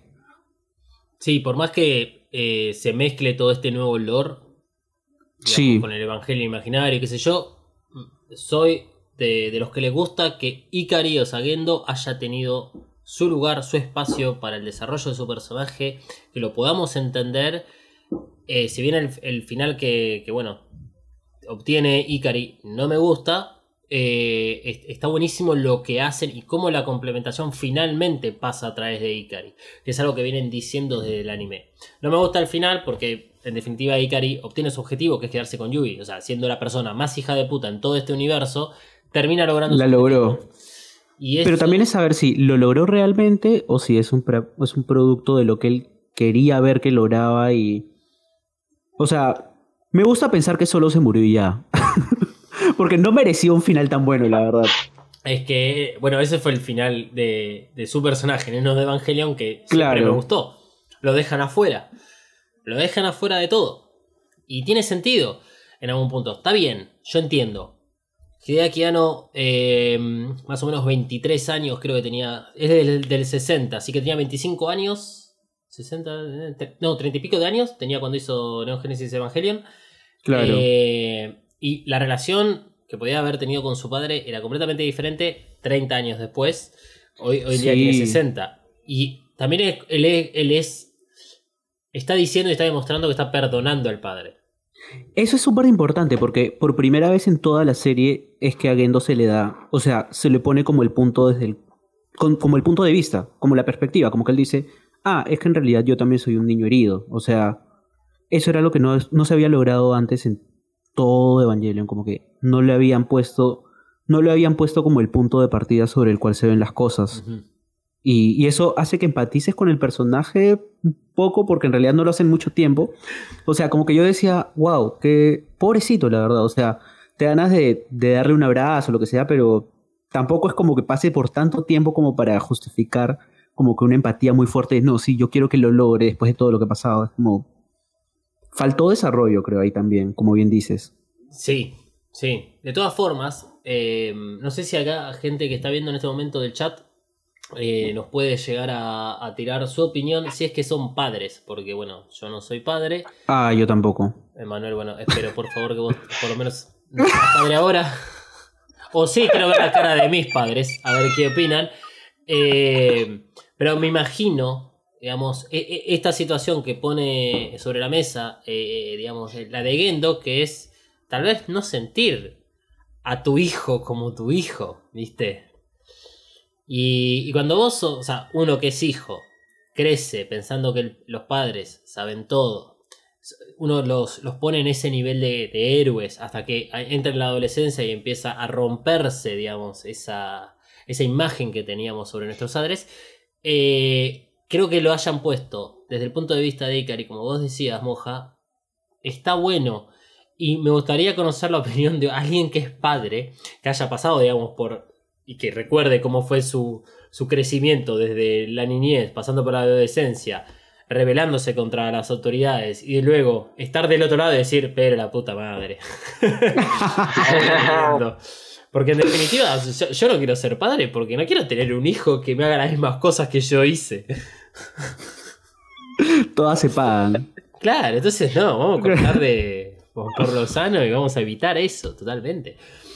Eh, así que eh, sí le, me, me gustó mucho eh, el personaje de Ikari en ese sentido, que le hayan dado esa Sí, oportunidad. le dieron perspectiva, claro, porque una de las cosas que, que se le suele, o sea, se le suele dar mucho a Evangelion, que es muy importante, es el hecho de que los personajes tienen motivaciones, más que motivaciones claras, en el sentido de yo quiero hacer esto, tienen motivaciones claras en, en el sentido de yo soy esto porque esto me ha pasado, así que actúo de esta manera. pero era algo que era muy, muy vago en Gendo. Hmm. Que incluso en Fuyutsuki como que se notaba más como que por qué es que actuaba de la manera en la que actuaba, o en Ritsuko, que son personajes un poco menores en relación. Incluso hasta con Kai, como que se podía ver, él había pasado por este tipo de cosas y por eso se comporta de esta manera. En cambio con Gendo parecía que simplemente como que le gustaba joder y... o sea, ver que en realidad no era el caso y ver que en realidad como que tenía un historial de traumas detrás, te hace entender, ah, ya, este, este personaje es así porque le han pasado esas cosas y él ve la vida de esta forma porque ha tenido estos traumas. Y eso es como, es todo lo que uno espera de Evangelion, como realmente terapia psicológica en tercera persona. Así que, Sí. Eh, si, sabemos- si a eso encima le sumamos que todo lo que sabíamos de Gendo eh, era el episodio creo que 21 del anime, que es cuando nos enteramos un poco del trasfondo de eh, esa, ese laboratorio que se había formado con Fuyusuki como profesor, donde aparece Yui, aparece ahí Gendo Ro- Rokubundi. Es un pibe problemático, no es más que eso. Pero no se sabe por qué, o sea, Claro. solo parece como que, ah, se cree chévere, pero no hay nada más allá. Y ya cuando nos plantean la relación que debería haber tenido con su propio hijo, y que encima, bueno, este Yui queda dentro de la EVA 01 y él queda a cargo de, de su hijo, perdiendo el amor de su vida. Realmente, eh, esos momentos me han hecho cuestionar cosas, incluso personales, que, que vos decís, bueno, loco, yo estoy en pareja estable hace 12 años, ¿qué pasa si el día de mañana se muere Malu? ¿Viste? Bueno, Claro. decir que no tengo un pibe para convertirlo en Shinji y luego este, hacer un... Un pibe al, cual tra- al cual traumar, claro. Pero bueno, O sea, o sea, uno empieza a pensar ese tipo de cosas cuando te muestran no al personaje actuando mal, sino como que al personaje como dolido. mm. O sea, realmente los, los momentos en los cuales entiendes más a los personajes de Evangelion es cuando, cuando realmente te muestran los traumas que tienen y conversan al respecto. Y, y sobre todo cuando, o sea, cuando lo hacen consigo mismos, porque un montón de estas conversaciones suelen ser monólogos. Así que Mm. por eso me pareció súper importante el hecho de que esa de Gendo no lo fuera. O sea, que fuera la primera vez que realmente como que habla con su hijo y le dice como que algo como que de persona a persona, como que de uno a uno. Porque no es usual, o sea, no es lo típico en la serie, porque normalmente esas conversaciones como que es como que están recordando los traumas o tal cosa o tal otra. Y además porque no es típico en Gendo como que siquiera dirigirle la palabra a Shinji. Así que Claro, que, creo que lo debe haber hecho 3-4 veces en todo el reveal, digamos. Hasta el Claro. punto en el que tiene la conversación. Eh, es. es- eh, sí, esa, esa es la, la- tal vez la mejor parte que, que tiene. Eh, habías mencionado Kashi. Hay una revelación, otra de las tantas revelaciones que tiene la eso última es película. cierto. Eso es cierto. Yo sigo preguntándome por qué Kashi Jr. es idéntico a Shinji. Hmm, sí, eso es cierto, eso es cierto. Sobre todo recordando algunas escenas como que The End of Evangelion es como un poco sospechoso ahí. Sí, sí, pero bueno, no, no nos vamos a meter en cuestiones genéticas Claro. ni pedir análisis de ADN. En cuestiones de pareja, como que ese ya es un tema que tienen que resolver ellos tres. Sí. Pero me sorprendió eh, esa incorporación a, lo que es el personaje de Misato, más que nada. En el de Kashi no tanto, porque bueno, la verdad es que Kashi es un personaje súper secundario que bueno, adquiere otro tipo de papel en la última película y que bueno, como está muerto, tampoco es que tiene tanto protagonismo. No puede hacer mucho. Claro, entonces le, recae en Misato la responsabilidad de- del hijo, pero me sorprendió de que le hayan metido ahí un hijo a Misato. Sigo sin entender Claro, porque la motivación. en la línea de detrás tiempo como que dónde entra. O sea, simplemente como que debió haber estado ya embarazada para el momento en el que murió Kai. Dice que, que pasa eso. Sí, eh, digamos, Y que justo le cae el fin del mundo, pero mala suerte, ¿no? Eh, Es que ahí nos metemos en otra de las cosas que no soluciona esta película. Clásico de Evangelion. Sí, a, a- a- a esta sí le pegué porque dije que era muy probable que no expliquen cosas sobre lo que pasó durante los 14 años. eh, pero la, la secuencia es que está Risco y Misato en como en lo que vendría a ser la, la cabina de, de Misato donde duerme, ¿viste? Y Misato le está poniendo la, la bandana esa en el, en el brazo a Risco, que es la bandana de Kashi. Y ahí recuerdan el momento en donde Kashi se despide de Misato, va caminando hacia una de las naves clásicas de, ahí, de, de- las fuerzas japonesas de, de allá. Y que además este, el logo de Nerve está pintado por encima con graffiti que dice Wille. Y ahí Misato es como que le tiende la mano, qué sé yo, se despiden. Y Risco le dice, de no haber estado embarazada, vos hubieses eh, seguido el camino de Kashi. Y Misato le dice que sí. Ah, ya, ya. Entonces... Claro, eh, más o menos sabemos como que tenía un par de, un par de meses por ahí. Sí, y eso nos da. Digamos, el- es como un par de meses. Y además sucede que Misato la vemos sin el brazo roto. Cuando vemos el, el final de EVA 2.0, que es cuando ocurre el casi tercer impacto, Misato está con el brazo roto. Está encastrada porque viste, venía todo el accidente de la EVA 03. Claro. Cuando muestran escenas en la, en la última película, muestran escenas del casi tercer impacto, se la ve nuevamente con el brazo roto, y en esta escena, donde se despide de Kashi, ya no está con el brazo roto. Entonces pasó bastante tiempo, digamos, o hubo una semana, poner en donde, bueno, garcharon y... Bueno, Claro. ahí, Y ahí tocó, quedó. claro.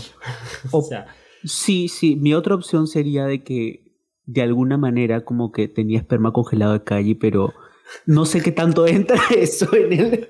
O sea, no sé, no sé qué tanto sentido tendría para el personaje de Misato decir como que fin del mundo, me embarazo. O sea, Claro, tal, tal vez eh, ocurrió, viste, la clásica de que va a venir el meteorito, hagamos una fiesta, orgía. Ah, sí, de hecho, puede ser. Y bueno, salió mal. claro. A ver, Eso también pudo haber pasado, porque sí, la línea del tiempo estaba medio rara, porque el, el niño tenía, claro, como 14 años también, así que Sí, tiene, tiene- entra, dentro de todo tiene sentido. ¿Sabes qué? Tienes razón. Yo pensaba que no tenía sentido, pero haciendo cálculos matemáticos, como que medio que podemos decir que estaba ahí. estaba ahí, sí, sí, sí. Y que Shinji, bueno, supuestamente estaba dentro de la EVA 01, así que no habría forma de... No era el papá, claro. No era el papel, pero sin embargo se parece mucho. Ayer estaba comparando las, las dos fotos eh, mientras me reía, me cagaba de risa de eso, porque, la- la- es porque en realidad esto surge de que hay un meme que eh, ahora eh, lo voy a intentar buscar. Dem- Denme en un segundo, así nos reímos todos juntos. Eh, lo voy a intentar buscar. Eh, va a tardar en cargarme esto, así que sepan disculpar la demora, pero hay, hay un meme que, que tiene que ver con, con la paternidad eh, de Kashi Jr. Entonces, a raíz de eso, fue que me puse a ver ambas imágenes. eh, y realmente son muy parecidos. Y curiosamente, Evangelion no es de, de esos típicos anime donde más o menos todos los personajes se parecen entre sí. Sino que Claro, porque ahorran, pero no. Sí, Eh, la verdad que sí. A ver, vamos a. Voy a compartir la pantalla. Voy a hacer esto. Voy a hacer una. Una cosa totalmente extraña. eh, de compartir la, la pantalla para que Emanuel y Moja la vean directamente a la imagen. Y también quienes están viendo el streaming también lo puedan ver. Eh, porque vamos a hacer así. Vamos a compartir una ventana. Vamos a elegir acá ya se ve la imagen. Y esta es la imagen que, eh, que es el meme. Después lo vamos a estar compartiendo en las redes sociales porque lo prometimos ayer, pero estábamos esperando este momento para hacerlo. Es impresionante. Es impresionante. No, no. Ay, Yo ahora lo, lo voy a, a poner, voy a tener un toque de la presentación. A ver, voy a poner acá No, para que lo, se vea. lo cagaron. Lo Es- cagaron. Es impresionante. El, el que hizo esto es. eh, es un genio. Espero que haya sido un, un Sí. Voy a achicarlo un poco para que se vea un poco mejor en la transmisión de Twitch. Que, que se pueda ver el. Lo, que- tengo medio corrido acá la. Uy, Dios. Tengo que. que me- porque estoy compartiendo la pantalla para hacer todo más fácil. Así que sepan disculpar eh, estas burradas. La verdad es que estos seis días de streaming seguido hicieron que, que no le, le- le dedique a la parte gráfica del stream. Eh, ahí tienen gente para, para cagarse un rato de risa de Kashi eh, poniéndole un poco en aprietos a Shinji. Voy a, listo, sacar esto si nos vemos las caras. Eh, eso me motivó a, hacer a la poner el tema sobre la mesa. Sí, es que sí se parecen bastante, la verdad. Pero por lo menos sabemos que no es el papá. No, no dan las cuentas. No creo que Shinji hubiese tenido Claro. sexo con Misato. Eh, O sea, estaba medio inservible Shinji después de. O sea, para el comienzo de la película, así que Sí, creo que sí, tal vez. Tal vez no, no hubiese tenido mucho sentido. Pero hablando de edades, a mí me encantó ver a todos los chicos crecidos después del final de la película. O sea, al final de la película, final, final. Me encantó verlos como que ya con unos años más. Aún así sea un corte de pelo, como ver algo distinto me, me emocionó bastante. Eh, algo esperado. Sí, fue, fue de las cosas que, que la segunda película dejó ahí en el tintero y en el misterio de qué pasa. Porque la última escena Sí. que tenemos de, de Toshi, Sakura, eh, Kensuke y Pen Pen es que se están cubriendo una explosión que prácticamente le ocurre a, no sé, 20 metros. Y- bueno, quedaron vivos al menos. También me encantó la escena en la que salieron los pingüinos. Sé que no es Pempen ya. Yo en mi corazón quería que sea Pempen, realmente. Yo, es- yo hubiese estado súper feliz, hubiese llorado de emoción, pero sabía que no era, así que fue triste, fue triste porque se le extraña. Vos decís que no es Pen Pen. Es que no tenía... No tenía el collarcito de Pempen, pero Bueno, parece, o sea, era un pingüino. Tal vez eh, se lo sacó para. Para, para. para que no lo discriminen ahí con el resto de los pingüinos. Para poder nadar tranquilo. Sí, puede ser, puede ser que sea Pempen. Yo estaría feliz de que sea Pempen, la verdad. Eh, yo la verdad no sé. Eh, nosotros tenemos acá a Malu que. que lo detesta Pen Pen. No. Sea, eh, Malu, digamos, el único animal que más o menos le gusta son los gatos, punto. Otro, Ah, otro animal, otro bicho, un perro también, pero mm, o sea, no es de la naturaleza. Pingüino. Claro, claro. Entonces, eh, eh, siempre, siempre nos cagamos de risa con que no entiende cómo es que nos, nos puede gustar Pempen. ¿Cómo no te va a gustar Pempen que vive dentro de la heladera, toma baño, toma cerveza, come, lee el diario? Es lo máximo. Es lo más. Es lo Sí. Claro, porque el destino de Pempen siempre ha sido como que una gran interrogante en toda la serie. O sea, tanto en la primera serie como en, la, en los Rebuild, como que muy bien nunca dijeron como que Pempen se muere, no se muere. O sea, no sé cuánto vive un pingüino ya, así que no te podría decir si, si tiene sentido que siga con nosotros. Y la verdad que.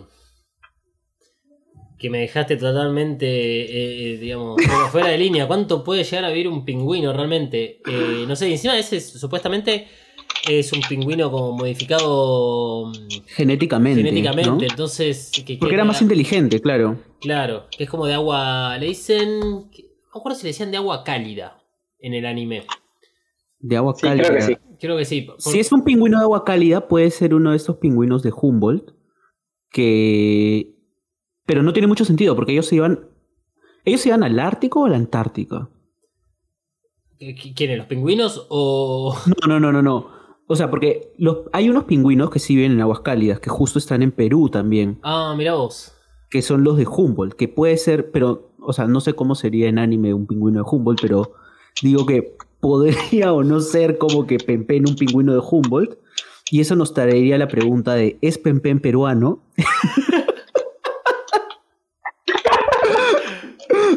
Pero esa ya es, claro, esa es una discusión un poco más grande. Como también me cago de la risa, yo sé que es off topic ya, pero cada cierto tiempo salen videos en YouTube de top 10 Pokémon chilenos, cosas así ya.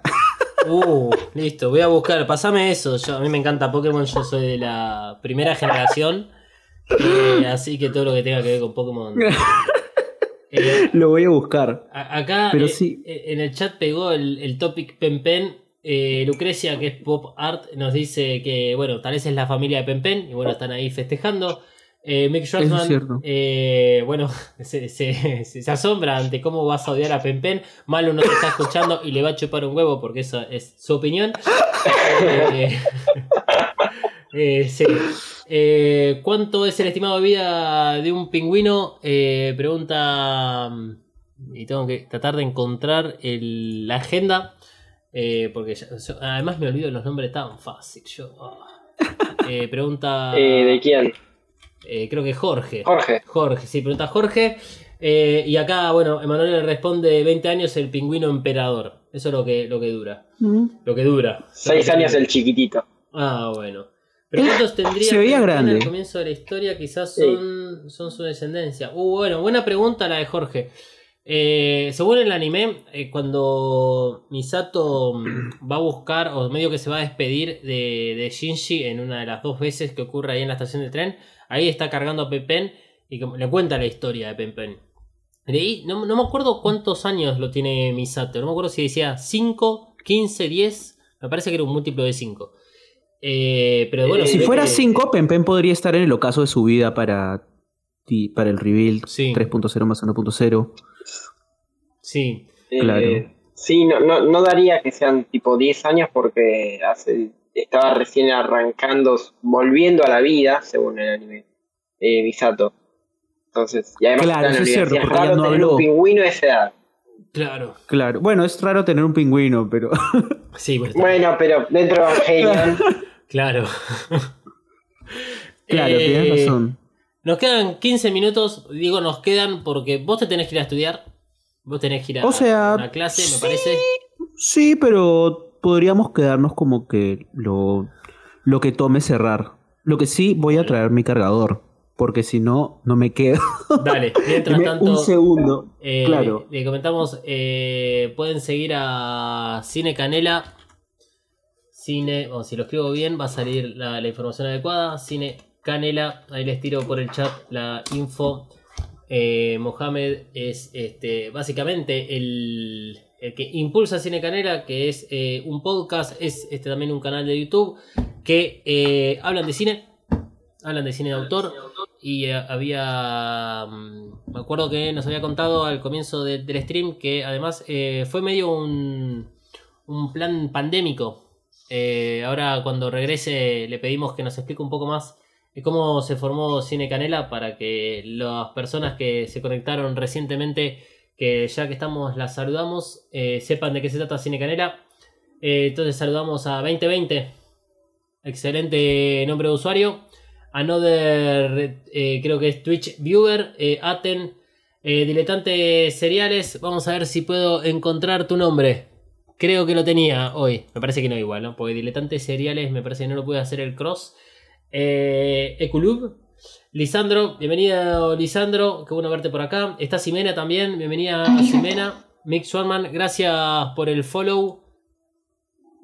Host 00312. Eh, que bueno, si sos el mismo que nos siguió ayer, cambiaste el usuario, te lo agradecemos porque eh, para Twitch tenemos un este, seguidor más, no importa si es doble. Eh, bienvenida Lucrecia, Recmux, Steven Spielberg y eh, Jorge. Ya hemos saludado a todos los que se conectaron. Si estás en el chat y te nombramos por el nombre de usuario y querés que no te nombremos por el nombre de usuario de Twitch, nos puedes dejar ahí en el chat eh, cuál es tu, tu nombre y bueno, anotamos la, actualizamos la agenda que armé esta mañana para, para este, nombrarlos un poco más fácil. Eh, dice Diletantes Cereales, jaja. Ah, Nahuel. Ok, después paso unas perlitas de la láser. Uh, tenés. vos- O sea, me estás diciendo de que tenés Perfecto, la láser. he vuelto. Eh, ¿Vos conocías la láser, Moja? La revista láser. ¿Qué cosa láser? No conozco la revista láser, ¿de dónde es? Entonces debe ser de, de acá. A mí me imagino que. Yo tengo la idea de que eh, a otros países de Latinoamérica debe haber lle- lle- llegado. La, láser era una revista que salía, creo que mensualmente. Se conseguía en kioscos o en casas de revista. Que básicamente te presentaban cuestiones relacionadas a manga y anime. Mm. Y en algunos momentos, con Evangelion, o te mostraban tipo episodios, tenías escenas de, de la serie y te daban un poco más de explicación, con lo cual era otra Biblia para entender un Claro. poquito más. En la época, como vos decías, que se veía Evangelion a, a través de tipo Locomotion o Animax. Eh, Claro. eh, acá eh, uno de los chicos, Nahuel, está diciendo que, que bueno, va- después pase a unas perlitas de, de esa revista. Yo, yo no tuve ninguna, tenía el hijo de mi madrina tenía y es fanático de Evangelion también y las recuerdo como eran caras a todo color, muy buena edición. No sé si seguirá estando, no sé en qué momento habrá dejado de existir. Algún día tal vez nos metemos en todo lo que fue la Memorabilia. Claro, porque eh, acá en, en Argentina, eh, lo hemos hablado algunas veces, Evangelion se transmitía. Al principio se transmitió solo por DirecTV, después, Ah, wow, se, imposible. después se incluyó creo que dentro de Locomotion Animax, y encima lo daban como a la madrugada. Sí, 3 de la mañana, sí. Era rarísimo. El Eh, horario en el que antes estaba, en el que después estuvo Adult Swim. Ah, ok. E- Ese dato Creo no- que no sí. lo tenía. Sí, po- O sea, creo que en Cartoon Network, o sea, tengo un recuerdo vago de que en Cartoon Network como que a esa hora pasaban los animes. Puede ser. Yo, bueno, no, no tuve cable. Sigo sin tener cable, así que esas me las perdí. Eh, confiamos en que ustedes, eh, ricachones, nos puedan decir ahí por el chat si efectivamente eh, la dieron en algún momento en Cartoon Network. Dice Nahuel, del 2001 es de Buenos Aires. o sea, la revista es del 2001 de Buenos Aires, seguramente llegó. Esta edición especial. Ah, ok. Lisandro dice, arrancó en el 97 la láser, el principio de Editorial Ibrea. Ah, ok. La- es la editorial que acá eh, distribuye mangas y anime. No, perdón, Ah, ya. manga. No distribuye anime. Claro. Es, la, es la que distribuye y es la que tiene los tomos de Evangelion, la edición especial, que es la deluxe, que es la que vienen dos tomos en uno. Y eh, tiene el idioma, están traducidos como al argentino. Cosa Ah, que no ha jodas. generado Buenísimo. sus... Está bueno, pero no está bueno, porque de repente tenés un argentino en la voz de Shinji. Y vos decís, che, pero... No, Sí, me encantaría raro. ver a Asuka diciéndole boludo a, Ch- a Shinji en vez de Antabaca, la verdad.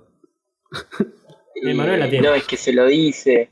Se lo dice. Hay muchos, hay muchos diálogos en lunfardo y es como. Dale. Es como yo me compré una versión de Akira que era en español de España y es lo peor que he visto en mi vida, la verdad.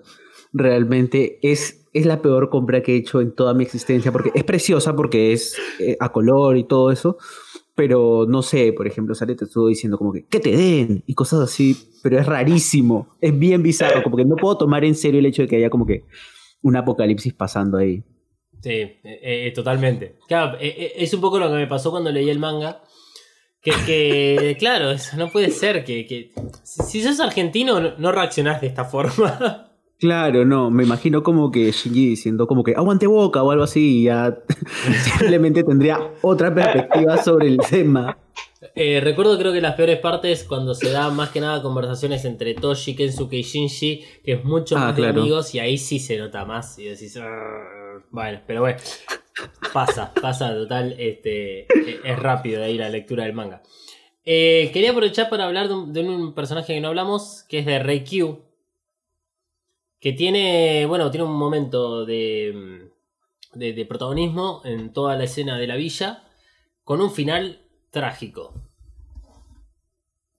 ¿Cómo, cómo viste todo lo que fue Reikyu?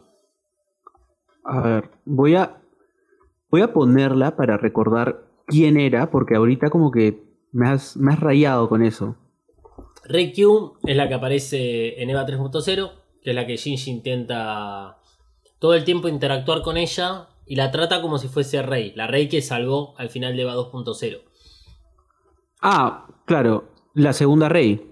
Claro, es la segunda Rey Claro. que, eh, bueno, igual la película nos dice que es la Rey número 6, Claro, Para claro, claro. Ah, eh, bueno, yo generar más... la conocía como rey. Claro, la, La, la Rey Negra. por Sí, el sí, sí, sí, sí, negro De la Eva Mark Claro. Que, que en realidad le, le quedaba chévere. A mí me gustó como ¿El quedaba el negro. Sí, excelente. Increíble, increíble, sí. Este, triste. Era la rey que más desarrollo de personaje tuvo en menos tiempo y es la que más rápido se murió. Fue horrible. fue horrible. Sí. Yo no me esperaba, yo no me esperaba eso. Yo pensaba que con el poder del amor iba a poder sobrevivir o algo así, pero no. Sí, o sea, es entendible que, que- que los clones como que tengan que, que depender de esto de las medicinas o de otro tipo de tratamiento. Porque bueno, en definitiva son clones, ¿viste? Claro. o sea, no son. Y, y claramente son clones diferentes a lo que uno cree. Eh, el anime nos Por el uso que tenían, claro. Claro. Y que el anime nos muestran de que tienen guardado ahí todo un stock de gente donde le sacan partes o las pueden reutilizar y nadie va a notar la diferencia. Sin embargo, esta nos muestra de que, bueno, cada uno tiene como encima su personalidad, más allá de que es una personalidad como programada, y que vemos una Rey que, que intenta conocer la vida. O sea, eh, Es la primera que hace eso, la primera que sale al mundo exterior. exacto. O lo que queda de eso. Y, y- y lo curioso es que si, si vos haces el- la comparación, por ejemplo, y la hicimos en el episodio anterior de Vacas, hicimos la comparación entre Rey y Asuka. Ambas son clones. Y, y, y Asuka toma la decisión de decir, bueno, yo sé que soy irreemplazable, por más de que haya, de que no hay- soy la última de la camada y que nadie me va a venir a reemplazar. Pero soy un clon, sé que no soy verdadera, sé que soy reemplazable. La verdad, me voy a dedicar a jugar a los videojuegos, esperar a mi turno donde sé que voy a terminar muriendo y me chupa todo.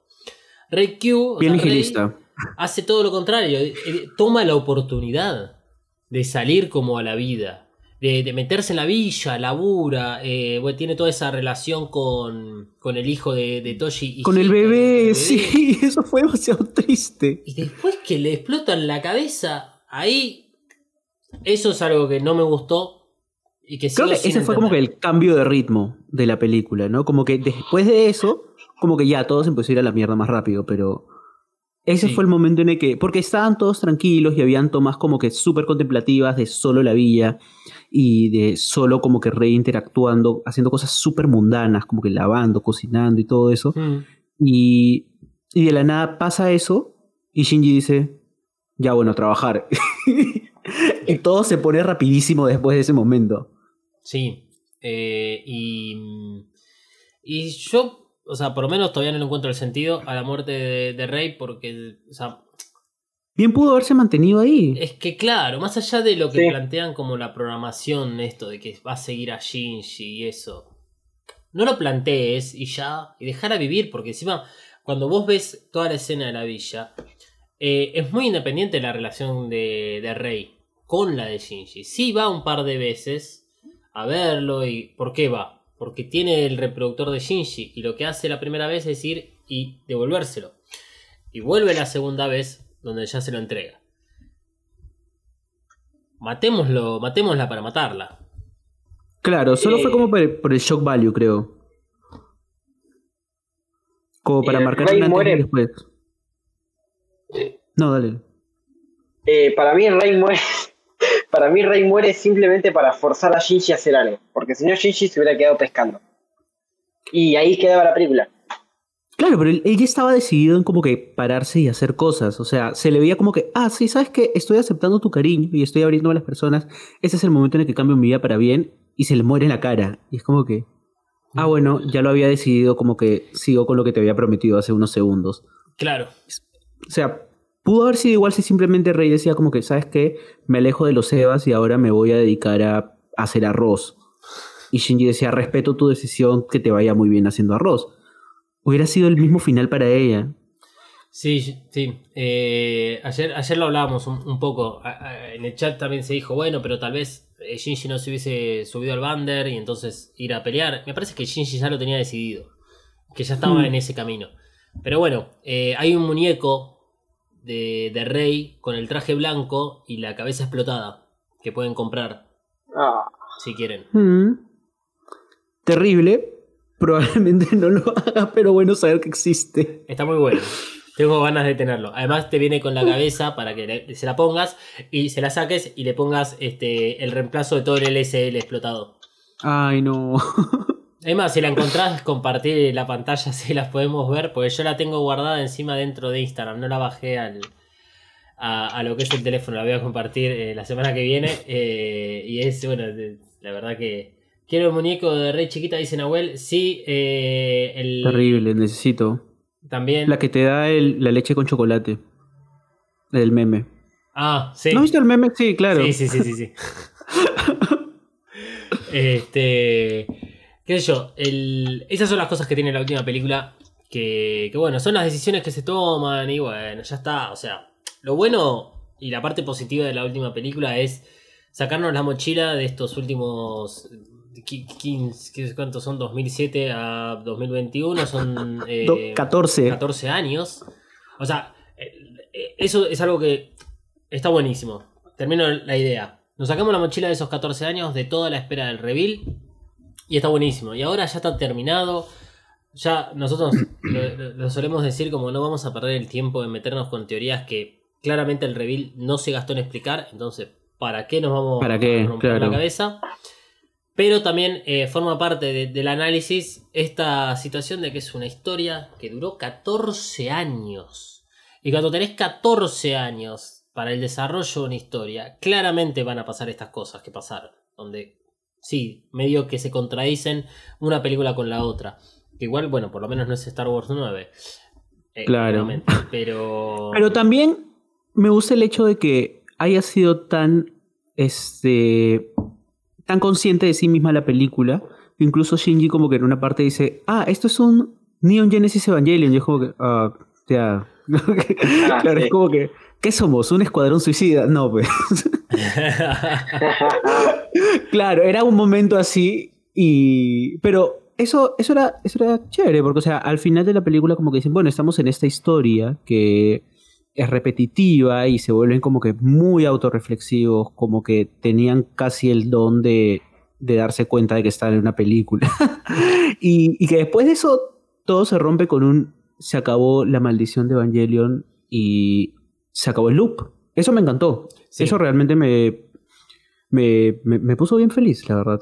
No, no sé qué opinan ustedes de esa escena final, como que de por sí. Dale vos. Em, sacarse de encima los Evangelions es la manera de decir esto no se va a hacer más. Porque continuar la historia es imposible en el contexto de Evangelion. Porque ya no puede ser un mecha, solo podría ser un. eh, creo que se llama Slice of Life o algo así. Mm. Y nadie, creo que nadie está muy interesado en la vida de Shinji o en la vida de Mari. Como bien su. En el caso de Shinji, supongo que es su adolescencia, adultez, y en el caso de Mari, su. No sabemos qué edad tiene, así que no, no importa. Pero, Pero fácil ahora puede envejecer ya que se rompió el loop, ¿no? Eso es lo que... O sea, yo tomé en Puede consideración que ahora todos pueden envejecer porque se rompió la maldición, el loop. Claro, y si tomamos en cuenta lo que dice el manga, Mari tiene la misma edad. Mari es, es mayor que la mamá de Shinji. O sea, Mari es más Ah, grande claro. que Yui. Por lo que es muy grande eh, con respecto a. o sea, son 14, uff, Un poco muy grande. problemática esa relación, pero... Eh, Cancelable, uf, Marí. Sí. Cancelable. No hagamos cuentas. Claro. No, Se viene no, no, no. Claro. Em, Pero está bien. En mi caso. Lo de los Evangelion. Ah, lo de los Evangelion decimos. No querés dar la, Sí, la sí, otra sí. opinión. Ah, bueno. No vas a hablar, entonces. Ah, de, de Mari y Shinji. No sé, de, de- de- de la escena final. Él planteó la escena final. Eso es cierto, la escena Eh, final es... Eh, la escena final creo que está bien. Es como que cada uno está en su camino, en la suya. Me hace acordar un poco a- al manga donde siguen estando todos juntos y no se conocen. O hacen que no se conocen. Eh, uy, tiré un spoiler del manga. Bueno, F. Eh, perdón. y, y el tema de Mari y Shinji, bueno, que cada uno lea lo que quiera. Claro. Sí, sí, sí. No, no, voy a hablar de la, de la relación de Mari Shinji porque, o sea, si vamos por el lado de, de la representación de que es la esposa de Hideaki Anno, bueno, está bien, clarísimo, o sea, no, no hay, más, no- no hay más que decir. Claro. Eh, sí, o sea, que, que sea tan, digamos, eh, ligero como muestran a- del otro lado del andén a Kaworu, a Asuka y a Rei, es como, eh, dale un poquito más de, de protagonismo, porque encima a Asuka a la vez está creo que en un frame y súper escondida, sentada en un costado más alejada de lo que es Kaworu y Rei. Y vu- vu- vuelvo a hablar acerca de los personajes, de la falta de desarrollo y cómo a ciertos personajes los dejaron completamente de costado. Y justamente Asuka, Kaworu, Rei son personajes que son muy queribles. Pero más allá de eso, antes de ver la película, y cuando me preguntaban qué, qué opinaba yo sobre el final, cómo me gustaría que sea, yo decía que Shinji sea feliz. Y Shinji en definitiva termina siendo feliz. ¿Qué es lo que no me esperaba? Que el final sea, y la propuesta, sea el mundo en el cual nosotros vivimos. Sí. Y, y bueno, yo, yo no sé si quiero que Shinji tenga este tipo de felicidad, ¿me entendés? Porque yo vivo en este mundo. Entonces, no sé si va a ser feliz. O sea, fácil la felicidad termina siendo como que la aceptación de, o sea, de una vida regular y mundana que, que sirve para sí misma y para los demás, ¿no? O sea, más que, o sea, yo creo que lo que, el tema principal de, de Evangelion visto desde ese punto final, desde esa escena final, es que la felicidad es como que la capacidad de seguir adelante. Así Mm. que, y él lo hizo, Manjas, creció y siguió adelante y, y esa era su felicidad y sea donde sea, en el mundo que sea, ya sabe que no va a regresar a puntos en los cuales no estaba contento, como que hay ciertos umbrales que ya pasó. Y eso es como que lo que psicológicamente me encanta de Evangelion, ¿no? Ese tipo de cosas que te propone, como, ¿cómo puedes encontrar la felicidad? Es como que siguiendo adelante. Y es como que tan simple como un- una escena de un minuto con unos trenes y el mundo real con el pueblo donde vivía Hideaki Anno es como que más que suficiente para hacer ese punto. Mm. Sí. Ese simbolismo me encantó, la verdad. Hablando de, de, mm, de justamente esa escena, eh, ¿viste el documental? No, no aún. Ok, después te, te pasamos un link. Ayer, no sé, si alguno de los chicos o chiques acá de- del chat lo tiene, eh, ya se lo compartimos a Moja para que lo, lo pueda ver.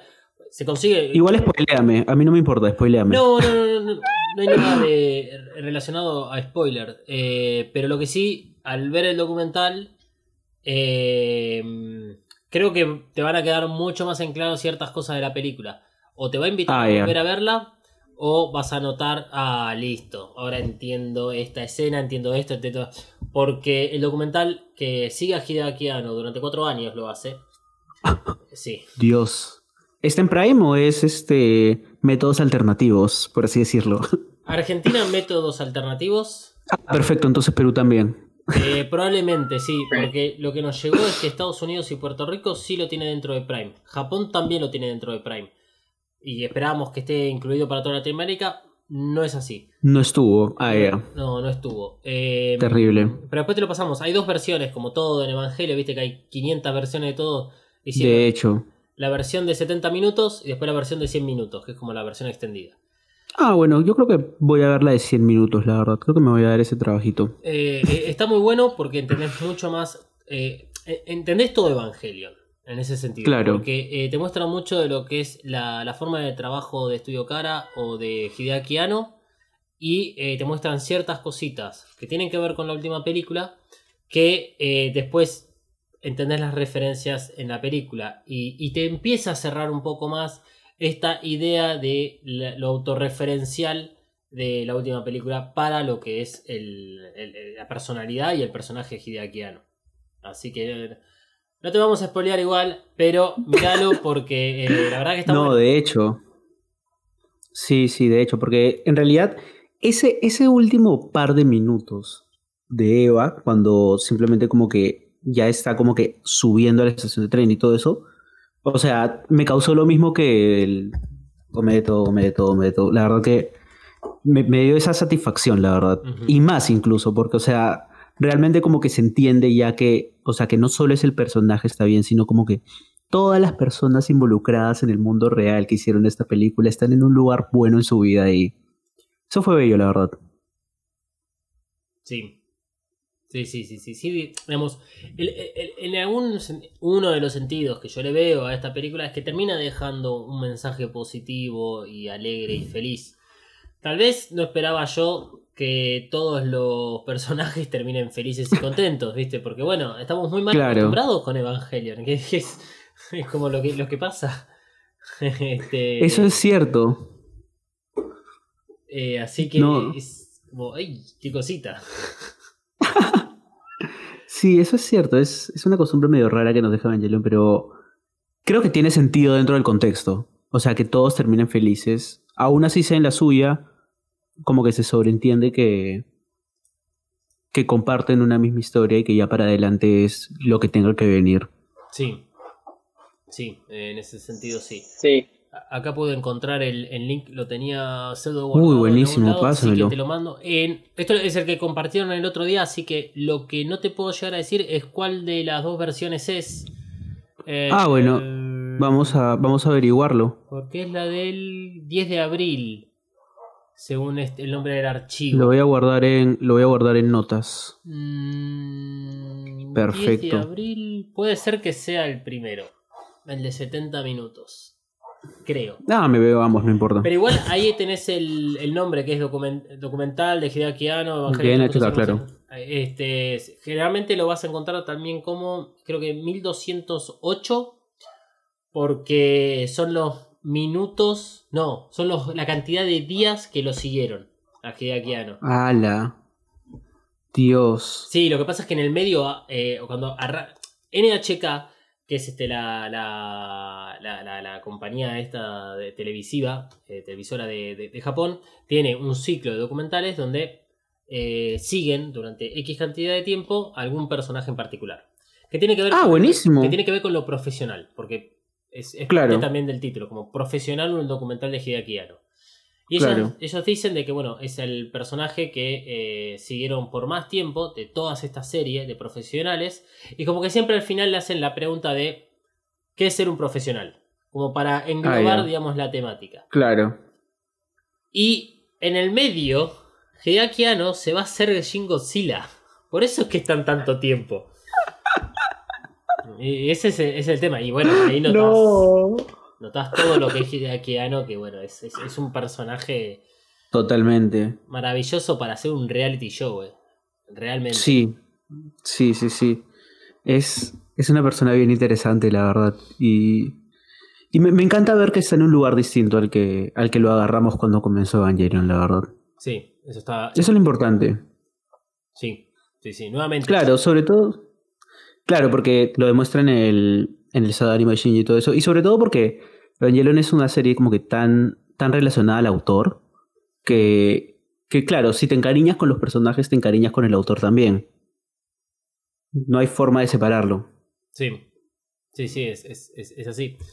Eh, aprovechando que, que se sumaron más eh, streamers, televidentes o personas a lo que estamos haciendo en este momento, eh, comenta un poco más el trabajo que haces ahí en Cine Canela, cómo se formó Cine Canela, así lo, lo promocionás. Ah, bueno, ya, Eh, bueno, este, lo que nosotros...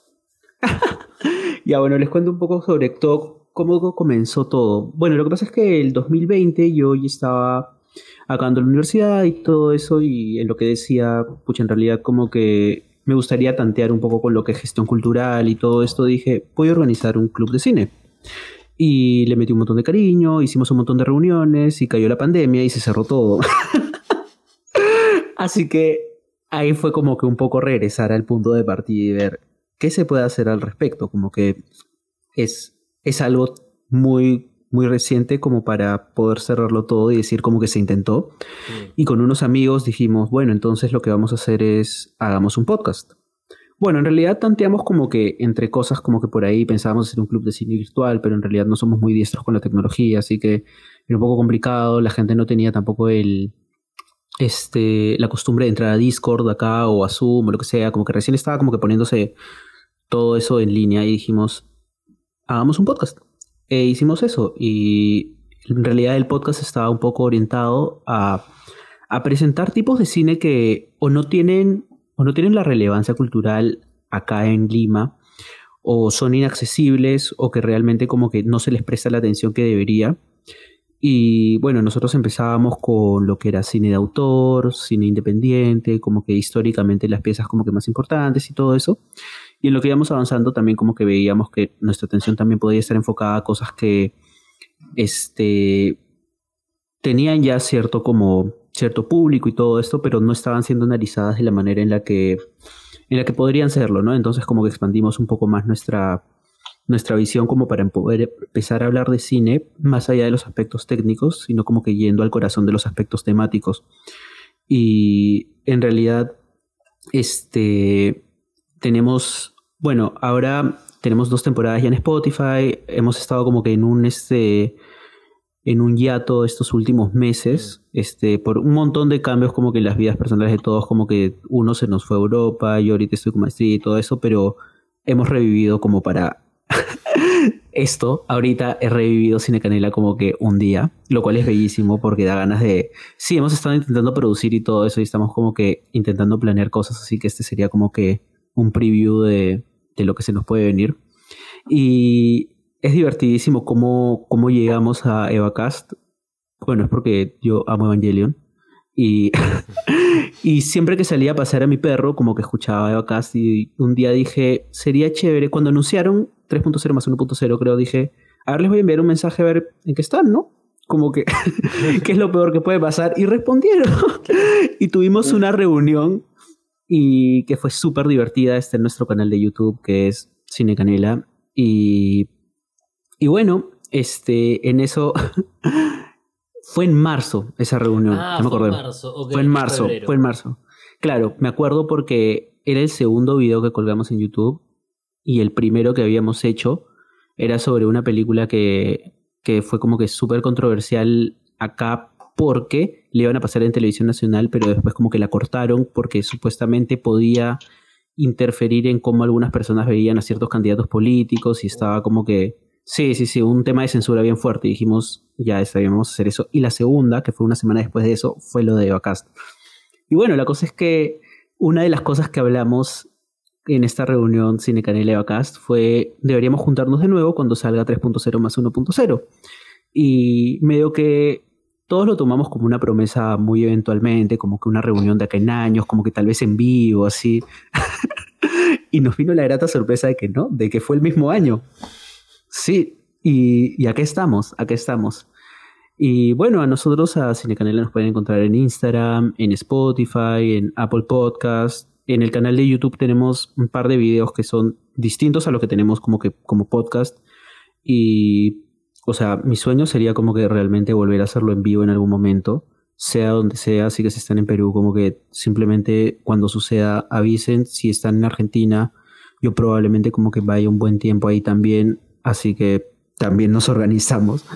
Y claro, así que nada, nosotros eventualmente vamos a tener novedades, pero por ahora tenemos un montón de contenido súper interesante y súper trabajado sobre distintas películas que pueden convertirse en sus favoritas tal vez. Eh, ojalá, ojalá que, que, Cine Canela se retome. eh, y porque, porque está buena la, la idea, la premisa de, Gracias, gracias. del, del club de cine y encima saliendo un poco de lo mainstream. Eso siempre es celebrado Claro. porque ah, llega un punto en que estamos todo el tiempo con lo mismo. Eh, Sí, Y, y está bueno tener un par de, de cosas diversas para, para consumir y, y más que nada eh, encontrar y conocer. Eh, hoy en día con todos los servicios de streaming que hay, la cantidad de películas o de series que hay para ver y que, digamos, el, FOMO te lleva siempre a los mismos lugares o los lugares comunes con tus amigos, con la gente que seguís en Twitter o con los que seguís en Instagram. Entonces, ellos te gusta el cine, te gustan las series, está bueno que te recomienden de repente este cine autor o una película controversial que la quitaron desde de la televisión nacional porque iba a quedar, eh, totalmente sorprendido. Y, y eso es lo por lo menos lo que permite la, la conectividad e internet. Sí. No quedarse únicamente en lo que te llega. Eh, desde ya, eh, déjame mm, avisarte que si nosotros pudimos hacer seis streaming en Twitch, ustedes van a poder hacerlo perfectamente. amo. Así que.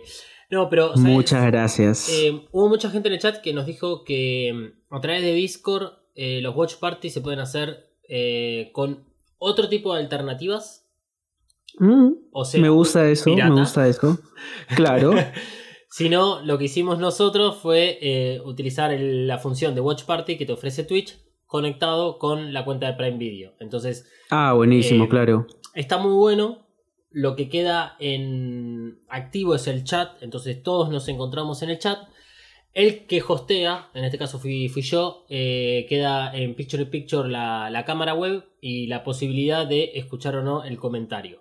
Pero cada uno Claro. tiene el control de, de su propio player, puede elegir el idioma Ah. y el subtitulado, puede pararlo y no afecta, digamos, la reproducción de los demás.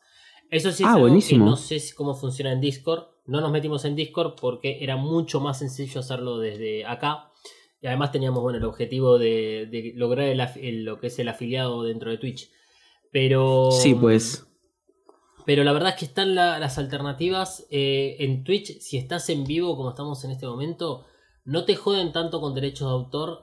O sea, yo en este momento, si abro el anime, que no lo voy a hacer porque eh, nos vamos a quedar viéndolo. Y segundo, porque me va a explotar la computadora, eh, no se va a caer el stream. ¿Qué es lo que va Ah, a pasar? buenísimo. Cuando queda guardado el video, o te mutean la parte o te dicen de que tenés un- un- una sección de tu video, de tu stream, que no cumple con ciertas normas. Pero ya para eso Claro. no me importó. Porque ya se acabó. Claro. Entonces, eh, hoy, no lo, hoy no lo hicimos, pero eh, ayer, por ejemplo, pusimos música de Spotify y está todo bien. Sí, claro, claro. Eso es Eh, increíble, la verdad. Así que la verdad Sí, me- es que. este, Claro, nos vamos a reencontrar, sea en Twitch, sea en Discord, sea en vivo, pero va a haber un reencuentro efectivamente. mm. Y Claro, no, yo ahorita me bajo Twitch para, para estar en el canal también, así que... a full y nos empezamos a hacer Claro. Eh, Twitch Sí, se ha- de hecho. un lugar muy interesante para, para desarrollo de muchas cosas. Em, más, más allá de que la, la- la pandemia ayudó muchísimo a volcar a volcarse, volcarnos o cualquiera a diferentes lugares, como ustedes hicieron el, el podcast, hay otra gente que se mandó directo a Twitch. Eh, hay hoy en día hay gente en Twitch que está haciendo un formato más estilo radio. Claro. No sé si acá la gente tal vez del chat le puede llegar a, a sonar, no sé a vos. Eh, te lo resumo, el canal de YouTube. Obvio, sí, te lo resumo así nomás. Buenísimo. Jorge tiene su canal de Twitch que no sé si todos los días, pero de vez en cuando lo que hace es prende el stream, pone música, se queda hablando. Eso es radio. Sí, eso es buenísimo, claro. Eh, y mucha gente se está tirando a hacer esas cosas, así tan sencillo como ser estilo DJ, o si vamos a otro caso, que, que, bueno, yo la sigo, es Yasa, Yasa, Yasa oh, Sasha Grey, ahí lo dije bien, que si bien es streamer, a veces eh, streamea juegos o algo similar, tiene otra sección dentro de su canal de, de Twitch que está cocinando y hace recetas de diferentes países. Eh, la, Ah, buenísimo. la descubrí porque está haciendo alfajores con dulce de leche Oh. casero. Y está Increíble. cocinando. O sea, y esas cosas no, no están en otros lados. Y tenés otro tipo de Claro. contenidos que. Es que en ningún lugar vas a ver a Sasha Grey cocinando alfajores, la verdad. Sí, además, bueno, que tal vez uno no va a buscar a- en Twitch a Sasha Grey. Eh, Claro. pero, pero muy interesante, digamos, todo lo, lo que podés encontrar en, en Twitch porque se alejó de lo que es el exclusivamente stream de, de Claro. videojuegos.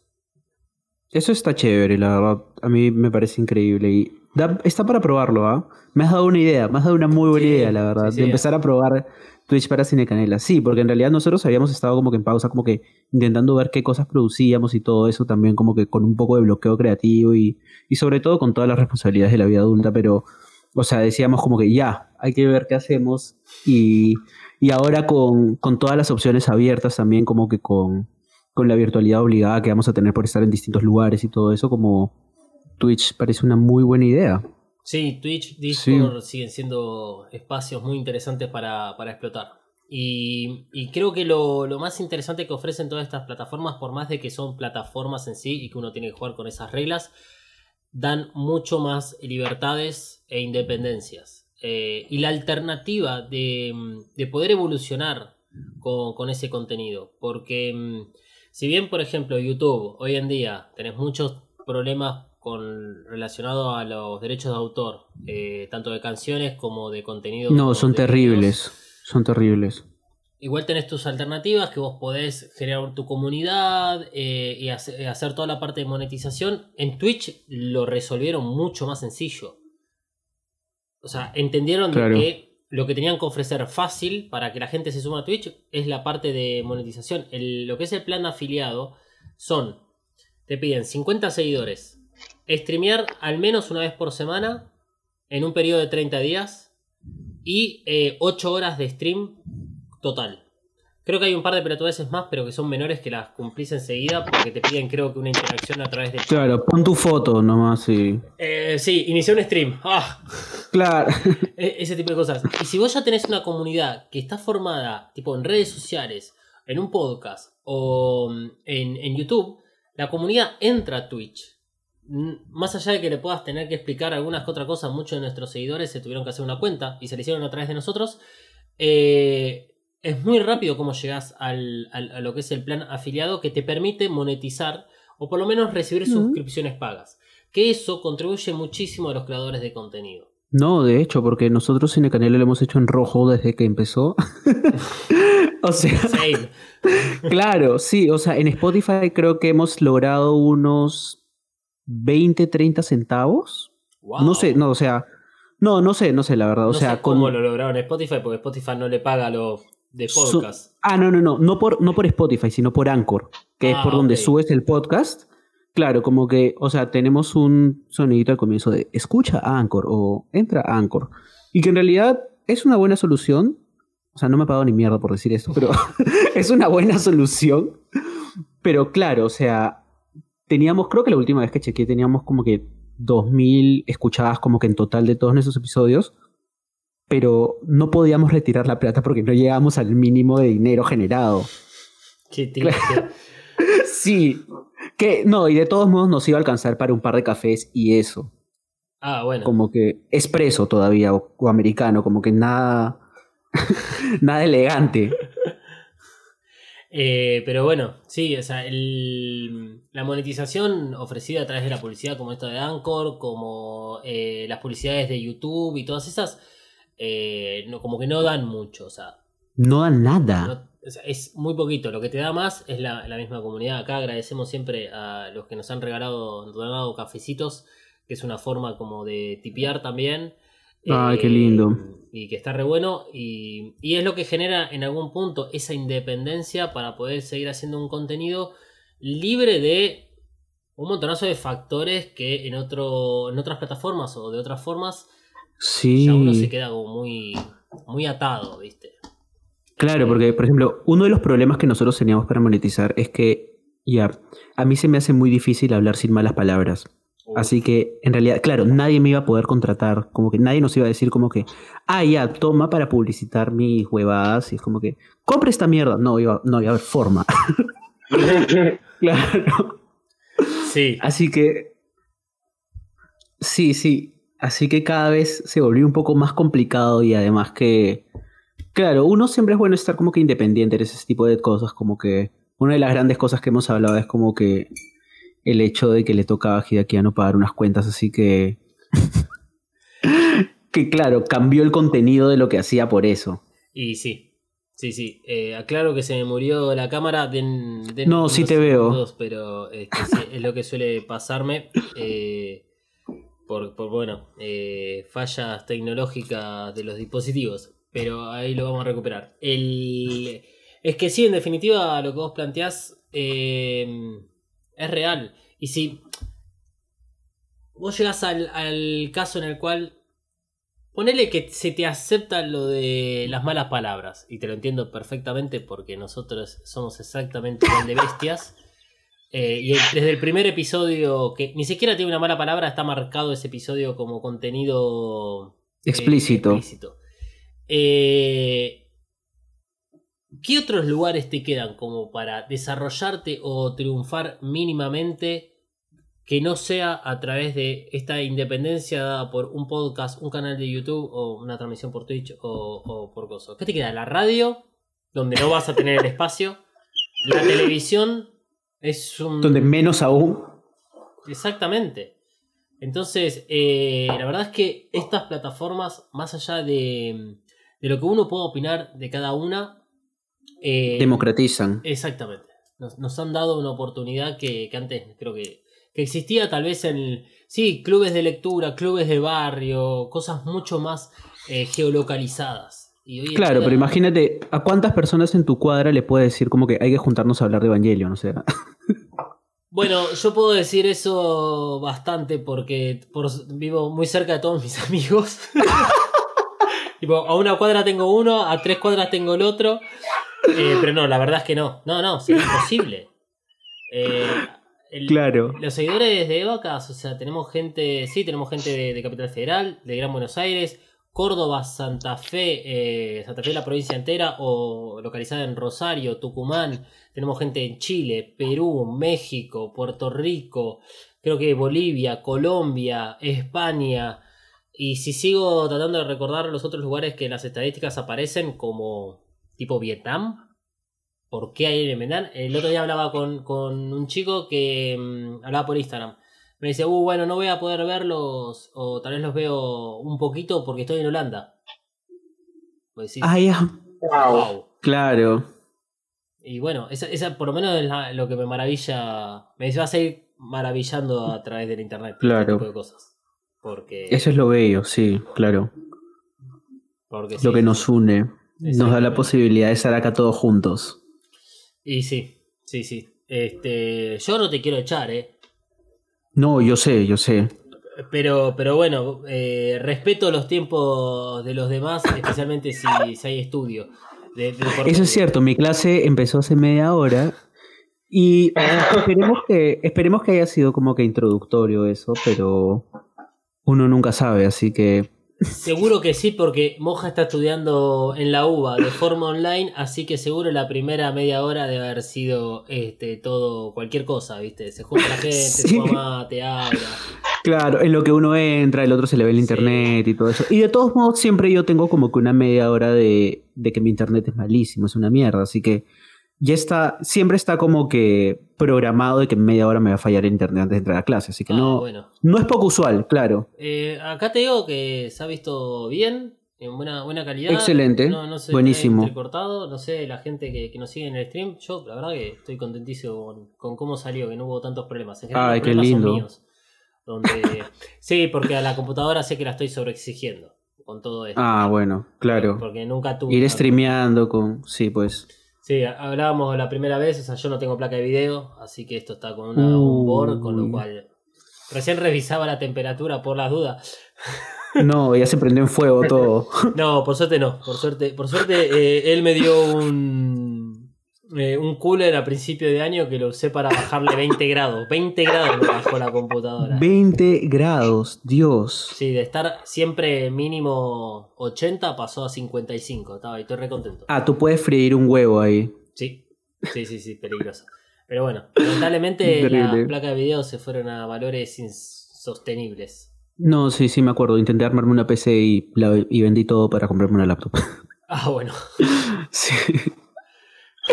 Sí. ¿Qué, qué Bueno, chicos, entonces- Estás usando. Claro que sí, ahorita estoy usando eso.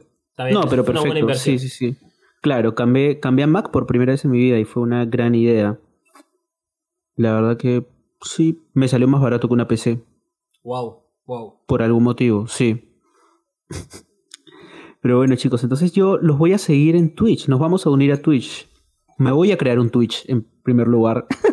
Vamos, entonces. Y nos vemos ahí luego cuando no esté en clases. voy a estar súper pendiente como para poder ahí seguir todas las conversaciones. Porque falta un montón de cosas que hablar. No hemos descubierto si Pepe sigue vivo. Realmente todo ese tipo de cosas son las que, las que merecen atención al detalle. Pero por supuesto. Claro. Muchísimas gracias por tenerme, en serio. No. No saben cuánto he esperado para volver a juntarnos porque es súper divertido hablar con ustedes, la verdad. Qué bueno. No, gracias a vos por hacer Sí. el primer contacto. eh, y que bueno, además, o sea, esto es algo que, que si no recuerda la gente, cuando hicimos un episodio de vacas relacionado a la distribución, que nos preguntábamos acerca de cómo es que Evangelion puede llegar al, al resto del mundo, el que respondió el llamado fue Moja y que nos explicó cómo era toda la cuestión de distribución. eh, el hecho de compañías intermedias. eh, Sí, una y sea que ahora aprovechamos y te, te- te podemos agradecer realmente. Eh, más allá que, que lo hemos hecho por Gracias. lugares, pero sí, eh, nos diste una mano y nos re sirvió todo eso para hacer ese episodio, otro episodio falopa de la segunda temporada, pero que a nosotros nos re gustó. era Buenísimo. Así que eso. Buenísimo, buenísimo. Y sí, van a seguir saliendo más cosas, o sea, van a seguir saliendo más oportunidades de hacer episodios juntos, la verdad. Sí, esperemos que bueno, si, si venís para, para acá o nosotros. No, unos allá, mates. Sí, claro. Seguro, seguro no. Totalmente, a mí me parece. Sí, a mí me parece la mejor idea posible. Entonces yo, amigos, voy a estudiar para. para no jalar. claro, para pasar este curso. Pero nos vemos muy pronto. y les mando un abrazo gigante. Y también a todas las personas que estaban viendo la transmisión. Un abrazo gigante. No puedo leer los chats, pero con todo lo que hemos hablado, como que más o menos se me hace una idea.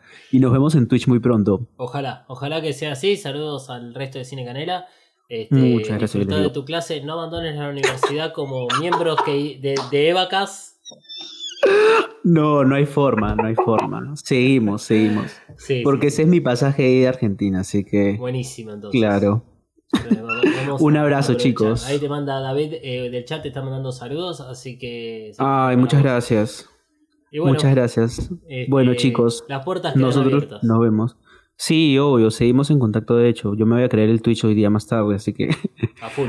seguimos hablando. Perfecto. Un Bueno. abrazo gigante. Chao, Mohamed. Cuídense. Gracias por Un todo. abrazo. Chao, chao chicos de Vacas y chao chicos del chat de Twitch. Más Ah, cuídense. Chao, chao. Bye. Bye. Nosotros seguimos conectados un ratito más. Vamos a tirar una mini pausa. Este. Por razones obvias, llevamos dos horas y media sentados con mate de por medio, así que yo tengo que ir Hay que ir al baño. Sí, exactamente. Los dejamos con un, un mínimo de música en este momento, eh, escuchando One Last Kiss. Y volvemos para cerrar el stream. Lo dejamos acá, así lo, lo ven. Ya regresamos.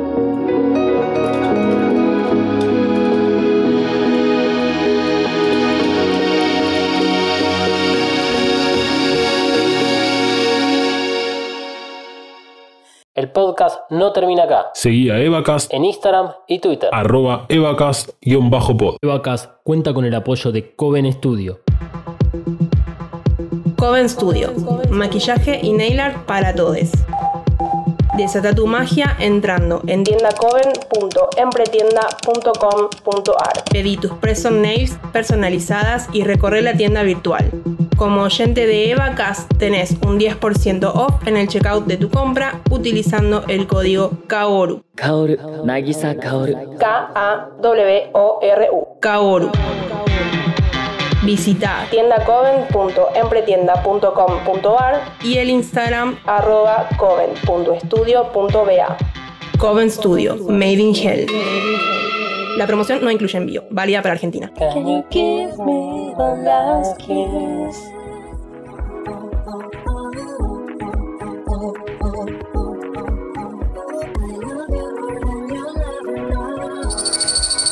Evacast es un producto fabricado 100% en los headquarters de Mothercaster Media ubicados en Saavedra 3.